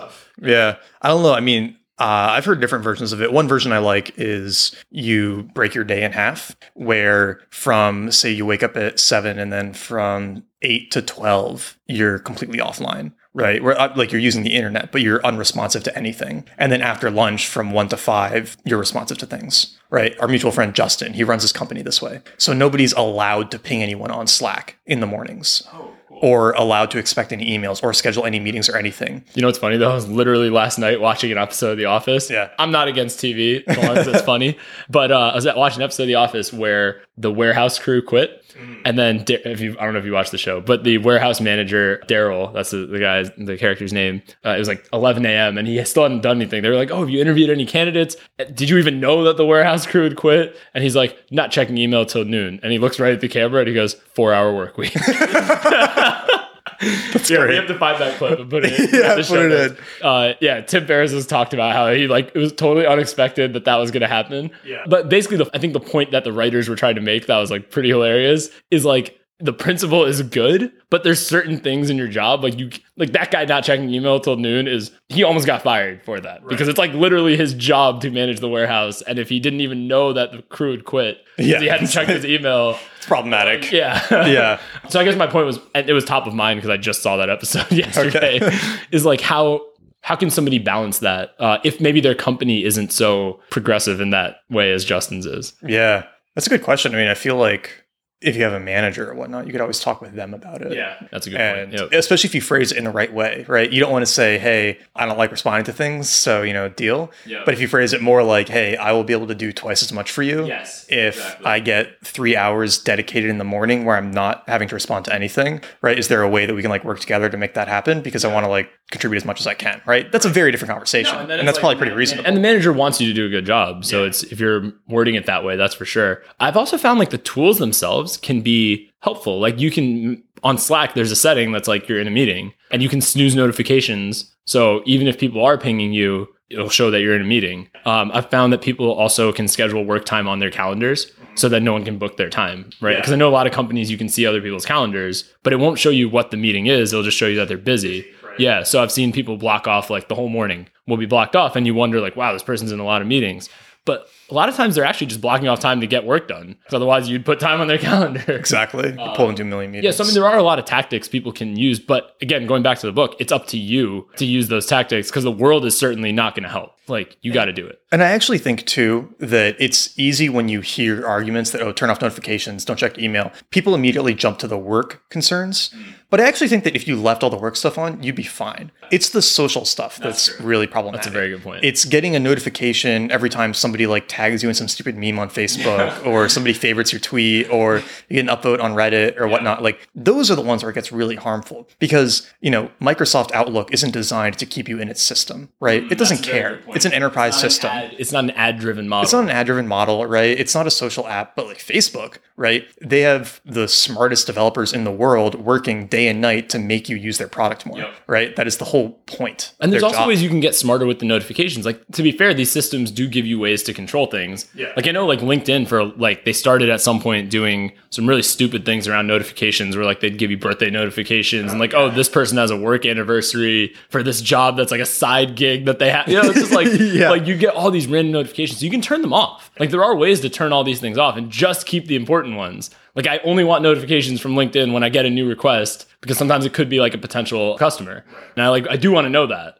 But I don't want to know when Nat has like his Nat Chat one year anniversary. Because like you don't? I, well, frankly, there's probably gonna be an episode about that when Nat chat has a one year anniversary. But I'm also like, LinkedIn is not the place I really care. Like, you know, if it's an important anniversary, I would probably find out from Nat. Like, if it's because he's Yeah, somebody exactly. that I talk to, right? And if it's not somebody I talk to, somebody I don't really care much about, then I don't, don't care, care. about their work anniversary. I don't think I've ever cared about someone's work anniversary, and I would not expect anyone to care about mine. But you'll go on and you'll have like 30, you know, congrats, congrats, Exactly. congrats, congrats. but there's ways to control it. Is my point. Like the apps do give you ways to control these things. Although I think the simplest move is just switching from push to pull, mm, Yeah. where instead of getting push notifications, you go in and get the stuff when you want it, right? Changing that for all my social apps made such a oh, big man, difference. a big Except for Messenger. I had to keep Messenger on because it's a messaging app. But I have it off for Facebook, uh, Instagram, Twitter, Snapchat, like all the other Well, I, the other big thing with Facebook for me was not having the app on my phone and then blocking the news feed and the trending bar on web. Oh, that's smart. So that's amazing. Where it's like, if you looked at my Facebook, here, I'll, I'll show it. And we'll, we'll put a screenshot in the show notes too. But yeah, it's like there, there's nothing, right? Oh, wow. And so this makes it so easy to just drop into Facebook for a second, see if anybody tagged You you. notifications. It's basically notifications. That's Exactly, what you have. yeah. And you have the ability to go search If you for other people. something, yes. yes. But it's nothing being No- delivered exactly. to you. There's nothing that's showing up brilliant. demanding your attention. We'll have to talk about how to make that happen. Yeah, well, I'll Maybe I'll write a little guide and we can link that in the show notes too. Always pushing content. I know. Such a writer. Yeah, it's bad when other people put content in front of you. When we do it, it's it's okay. But yeah, I mean, I just feel like there's so much to this idea of amusing ourselves to death. And the Huxleyan warning, as he calls it, that you know, we kind of have entered that world where why would you ever not be entertained, right? Nobody has to be bored anymore. There's this ultimate world of like fun and fantasy and entertainment in your pocket all the time. You don't have to be like sad or distressed. There's always something new to entertain you.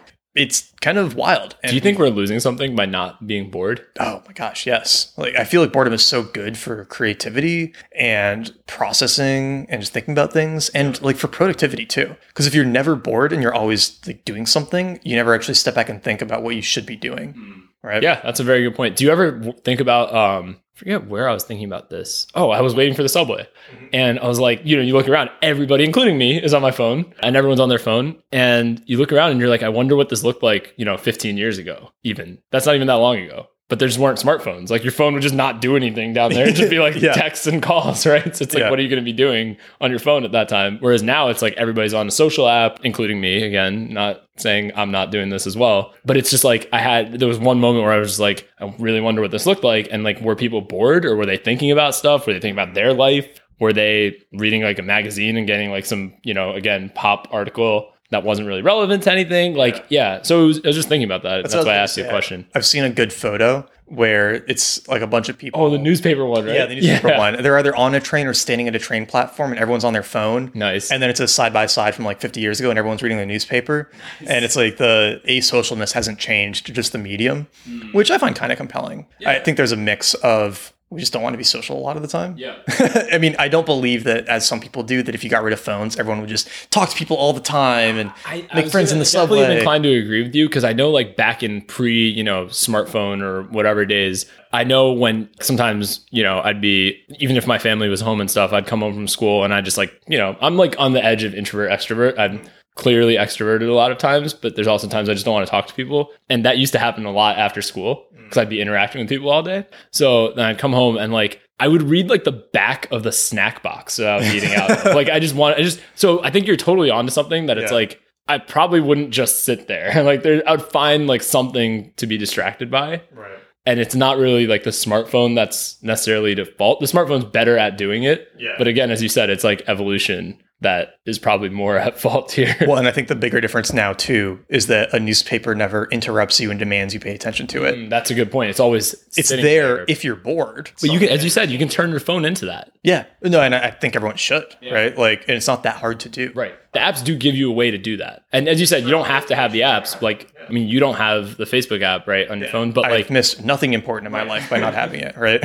Same thing with Snapchat, right? You miss literally nothing if you get rid of Snapchat. I don't know, you missed all my snaps, Nat. Uh, sorry. Well, Um, I do think there was one last section that he had in the in the last chapter, which was about computers, and I guess maybe we can we can read that. Yeah, he said to ask is to break the spell. To which I might add that questions about the psychic, political, and social effects of information are as applicable to the computer as to television. Although I believe the computer to be a vastly overrated technology, I mention it here because clearly Americans have accorded it their customary mindless inattention, which means they will use it as they are told, without a whimper. Thus, a central thesis of computer technology, that the principal difficulty we have in solving problems stems from insufficient data, will go unexamined. Until years from now, when it will be noticed that the massive collection and speed of light retrieval of data have been of great value to large scale organizations, but have solved very little of importance to most people, have created at least as many problems for them as they may have solved. Reminds me a, a lot of like actually the sovereign individual episode that we did you know, I think the one thing that he definitely missed is that just the large scale organization thing. Like, yes, I would say big companies have been helped, but big companies have also probably been hurt as much as they've been helped by the internet. Mm-hmm. I think the point that he's onto here is that a small percentage of people will have been very much helped, but the vast majority of people, maybe their day to day, it might feel like like we do have a lot more at our fingertips than people did 15, 20 years ago. But if you really take a step back, I'm not sure how much of it actually quote unquote improves the average person's life, right? Like, yes, you are connected to the world now wherever you go, or to people halfway across the world. And like that could be great, or it might not be. You might be more maybe unhappy. You might be now comparing yourself to people everywhere in the world. And I wonder too how this affects other people looking at America, like people who maybe are in less fortunate countries, because smartphone penetration is everywhere now. Uh, yeah, I, I don't know. Like on the whole, like I wonder if you take the aggregate equation of the computer I wonder, right? Like, especially Right. with a lot of the unemployment stuff now coming in with like some of the automation. And I mean, this is why I was relating it to sovereign individual post is, Oh, some of the neo Luddite stuff. yeah, like I really wonder in the aggregate what the result is. Yeah, well, I think he's certainly right in what his main point here is that for some people, yes, computers are necessary and valuable, but for a lot of people, it is simply accelerating and enabling this useless information consumption, right? yeah. That's 100% true. Yeah. That's sort of what we've been talking about the whole time. Yeah. And I think that almost gives us a challenge then to use computers in a productive way where it's easy to feel like we're using them. But a lot of time i mean even something as simple as oh we have a disagreement about you know the height of mount fuji right that data doesn't actually matter right like are you going to use that for anything besides talking about it with someone else That's true. but the temptation is still to pull out our phones and you know google it Right. right Oh, I'm But- certainly guilty of that. yeah, oh, me too. And I'm not saying that's necessarily bad, but it is a good example of okay, we have access to all this information, but you don't actually need to know the height of Mount Fuji, do? right? Yeah. It's not important, Right. Right, and especially stuff about you know what's going on in the small village in Zimbabwe, right? Like that doesn't matter, right? I'm sorry, unless you have a family that lives there, Right. useless data to you. Right. So, on that sense, definitely true. And it's easy to pass the time on computers consuming information without ever realizing that none of it matters. Right. Makes me think of the Pandora's box myth. Again, another episode we talked about, Power of Myth, Power of but Episode four. episode four. But it makes me think that maybe there was some truth to this whole Pandora's box idea. Mm-hmm. I think certainly he's making the case for TV being a Pandora's box type of invention, like kind of it's out of the bag. We can't go back to the reading era. Right. Right. I think he makes that point numerous times that it's like you can't kind of put the genie back in the bottle or whatever, you know, whatever the analogy, Pandora's box esque analogy you want to make, like the invention is now here, but it doesn't seem like in the book he offered too many solutions to this. and even we, like the solutions we're offering are like, I think a very small, small, small percentage of people will actually do them. It's like turning off notifications and things like that. Like there's not that many people that do that. You know, yes and no. I think that it is moving more in that direction. So I don't know if you saw, but with iOS 11 for iPhone, they block cookies now. Okay. So websites can't track where you're going anymore, which means Facebook retargeting and all of that like doesn't work. right? Interesting. And I feel like that's a really interesting move by Apple. Or Apple wants to create their own ad network or something. Like Yeah, I mean, hopefully that's not what it is. I won't be surprised if it is. Right. But I was gonna say you have a lot more optimistic view on this than me because I think it's getting worse. well, I, I mean, okay, so I, I'll give another example then, and this one's I think clearer. Uh, Facebook games. Remember when that was a thing, Yeah, like Farmville and Mafia and whatever, gone down. and you would get millions of notifications all day, and then Facebook was like, you know what, we are making money off of these apps, but this is kind of out of control. We need to stop this. And they, you know, they kind of did what was best for people, and maybe that was because people were reporting them so much that it, it was clearly annoying. But maybe we'll see that with a lot of the clickbaity stuff too, right? Where if people slowly move in the direction of disapproving of it, right, and not wanting it and not clicking on it anymore, you know, that channel gets worn out, then maybe we'll move back towards better content. Like, I don't know that we will. I hope that we will. It could be aspirational, but I just think like the norm is getting to be a shorter and shorter attention span. Yeah. Like I don't know, do you have any like cousins or like nephews and nieces who are younger? I do, but I don't Interact talk to with them them very too much. much. no. Okay. Yeah, I mean, even I have a couple uh, nephews and nieces who are like just entering their teenage years, Mm-hmm. and they like they're not bad as bad as you would expect maybe with attention span, but they're certainly worse than I remember we were when we were in teenagers. But of course, like the internet was just becoming what it's becoming now. But it's like they are constantly on social. If it's not on Snapchat, it didn't happen. Like that is totally normal for them. So what I'm really curious about is like when they are adults and the ad companies are now targeting them like the expectations are going to be even smaller than they are with our generation. It's just going to be fascinating to see. So I'm way more pessimistic about this, I think, than you are. I think it's going to continue to get this part, at least, of the attention span thing is going to continue to get worse in the aggregate. But that doesn't mean you as an individual can't fight it for yourself. Yeah. This kind of sounds bad, but I think that will accelerate a lot of the problems we are seeing with like income disparity and stuff Mm-hmm. because simply being able to pay attention will become an extremely valuable skill Yep. that 90% of the workforce won't have. And I think that's actually a very smart thing that you just said. A great point. like 100 years ago, you were working in a factory probably and you had to go and pay attention so you didn't like get your hand chopped off and most people could go and pay attention Right. but how many people in 10 years of social media and everything will be able to pay attention to like a white collar desk job right like, you're probably right it's probably getting worse or think deeply about something and come up with any kind of actual insight, right? I think that could be, you're totally right. If somebody has the ability to do that, it's going to be more and more valuable. Yeah, what we might see is like even more income disparity where the few people who have kept their attention spans and their like ability to think beyond the, you know, amusing ourselves to death media will be the only ones who actually like can do meaningful work consistently. Right. And then you'll have a massive portion of the population that is literally like Brave New World, just taking the Soma, Right. sitting at home. maybe like, that's the basic income VR. things, right? Or Yeah. like maybe that's that's where the universal basic income thing comes. I don't know. Um, it's a really sad vision of the future, though. Right, but, that- it sounds exactly like sovereign individual, though. well, it sounds exactly like Brave New World. Right? Yeah, that's true too. Yeah. I mean, in sovereign individual, it's like the nation states breaking down, Right. And people leaving and some people staying and going more to like city states. But I feel like But it's driven by this breakdown in skills, though, right? It's like some Mm, people. I feel like it was more driven by a breakdown in uh, ability to domicile your work Yeah, in different true. places. But this the sovereign individual is somebody who has the ability to do all those things, right? But you'd never develop the ability unless Yeah, unless you can had the focus, right? So it's almost like this is like a precursor to that. And that's a weird future to imagine of one where it's like 5 10% of the people working and the other 90% kind of just hooked into VR, Hmm. like hanging out at home. Well, there, I mean, there's a lot of things on this, right? But um, I guess Second Life kind of died, right? Like, is that still? Well, they're actually making a new one for VR. oh boy, So, and the the screenshots and everything for it look crazy. Like they're trying to build the Oasis from Ready Player One. oh man. Uh, You know that I don't think that world's too far off, right? Like, We'll do something more positive at some point. Yeah. like I know a couple of these I episodes really that's like note. very like dystopian.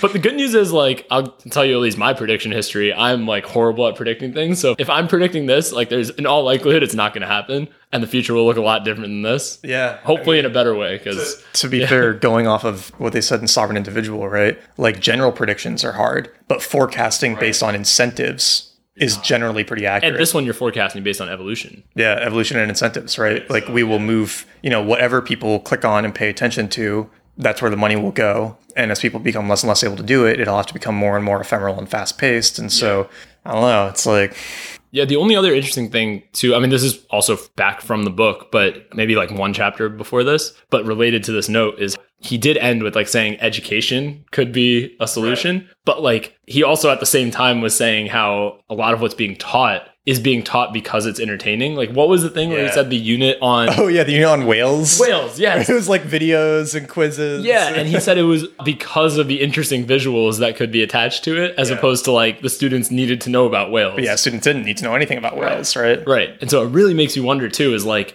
from a teacher standpoint, it's going to take like, you know, teachers who don't kind of take maybe the lazy way out and really think about how they're teaching and what they're teaching. Yeah. But then also they're still going to have to fight against this instinct of there's low attention span that students have. Right.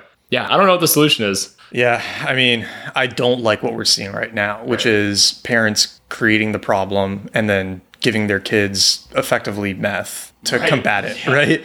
Like that doesn't seem like a sustainable solution because I think the attention span issue in 10, 20 years, like that's going to be a concern. But also, we have no idea what happens when you put an 8-year-old on amphetamine for like every day for the rest of their life, Right. right? I mean, I, I had a friend who was on for like a long time, and it took him basically six months to get himself off of it because the withdrawal and the addiction was so bad, right? But like he was prescribed it, and he's actually he's totally fine now without it. He's been able to like fix the attention problems just by working on his focus and stuff. But it took him six months, right? It sounds like getting off like a hard drug. It literally Like, is. yeah. it's like getting off of cocaine or something. Yeah. It's crazy. But we're using it to combat a problem that we have created and willingly like inducted ourselves into. Right. Right. There's a reason that this didn't exist as a problem 50 years ago when you couldn't be endlessly entertained. Yeah. But I mean, can you imagine a kid who grows up reading books, like having ADHD, right? Obviously there will be some, but not in the widespread way that it is What now. is it now? It's like 10% of the, Something absurd. Yeah. Yeah. I mean, honestly, I think depression is a big part of it too. Mm. Or I think this is a big part of depression as well, right? Is it the comparing yourself to others kind of thing, or is it more of just the lack of ability to focus on something? No, I, I think it's like the comparison to others, the inability to entertain yourself anymore, mm. right? I think we've become so reliant on these sources for entertainment. And, and I need to be clear here there's depression where your brain chemistry is literally screwed up and you don't produce enough dopamine. Right. That's one thing. And then there's another depression, which is the one that is getting talked about most of the time now, which is like you were just sad relatively frequently. Right. And you get diagnosed with depression for that and you get drugs for it. Yeah. And these drugs are like pretty dangerous. And it's again like the TV ad could convince Exactly. you that you have it, even if you might not. Um, I think this has probably come up on numerous episodes, or, or it's certainly come up on Nat Chat, where like everyone goes through periods like that where things are not good. I mean, to be clear, there is actual depression, Right. but the percentage of the population that has it is certainly lower than the percentage of the population that's prescribed. pre- Uh, Antidepressants. yeah, antidepressants. Yeah. yeah. This was a much darker episode than, Than I expected. think we were planning. it. Although the title has death in it, so That's true, but I, I feel like when we picked this book, we said, "Oh, this will be kind of a fun, lighter episode since we're doing uh, heavy, bigger books around it." But Yeah, but to be fair, he did start even at the beginning with a dystopian vision, Yeah, saying that that's where the world has moved. And yep, I thought it was really interesting. Would be very curious to see what he would have said about today's world. I know I wish he were still alive. I wonder if he'd be running around like acting very cocky because he was completely right about a lot of stuff. Yeah, But this was interesting. it was. So definitely let us know what you guys thought of this on Twitter. On Twitter, on On, social, Twitter. or tele- on social media, yeah. Be sure to include a GIF so we pay attention to it. Yeah. Uh, no, but seriously, I'm curious to hear other people's thoughts on this. Yeah. Right. Yeah, Like, it's uh, I think it's something that some people react to relatively strongly, and we've thrown out a lot of potentially controversial ideas. Yeah. So I would be curious to hear people's thoughts, and definitely pick up a copy of the book, um, "Amusing Ourselves to Death." Neil Postman. It's very short. It's only about 150 pages. Oh yeah, that was the thing, and it's a very readable book as Yeah. well. It's really readable. You can get through it in a couple of afternoons. you could probably get through it quicker than listening to this podcast. possibly maybe around yeah. the same amount of no, Two probably, hours. No, it'll probably take you maybe a little longer. A little longer, Yeah. but- Yeah, no, we definitely recommend it.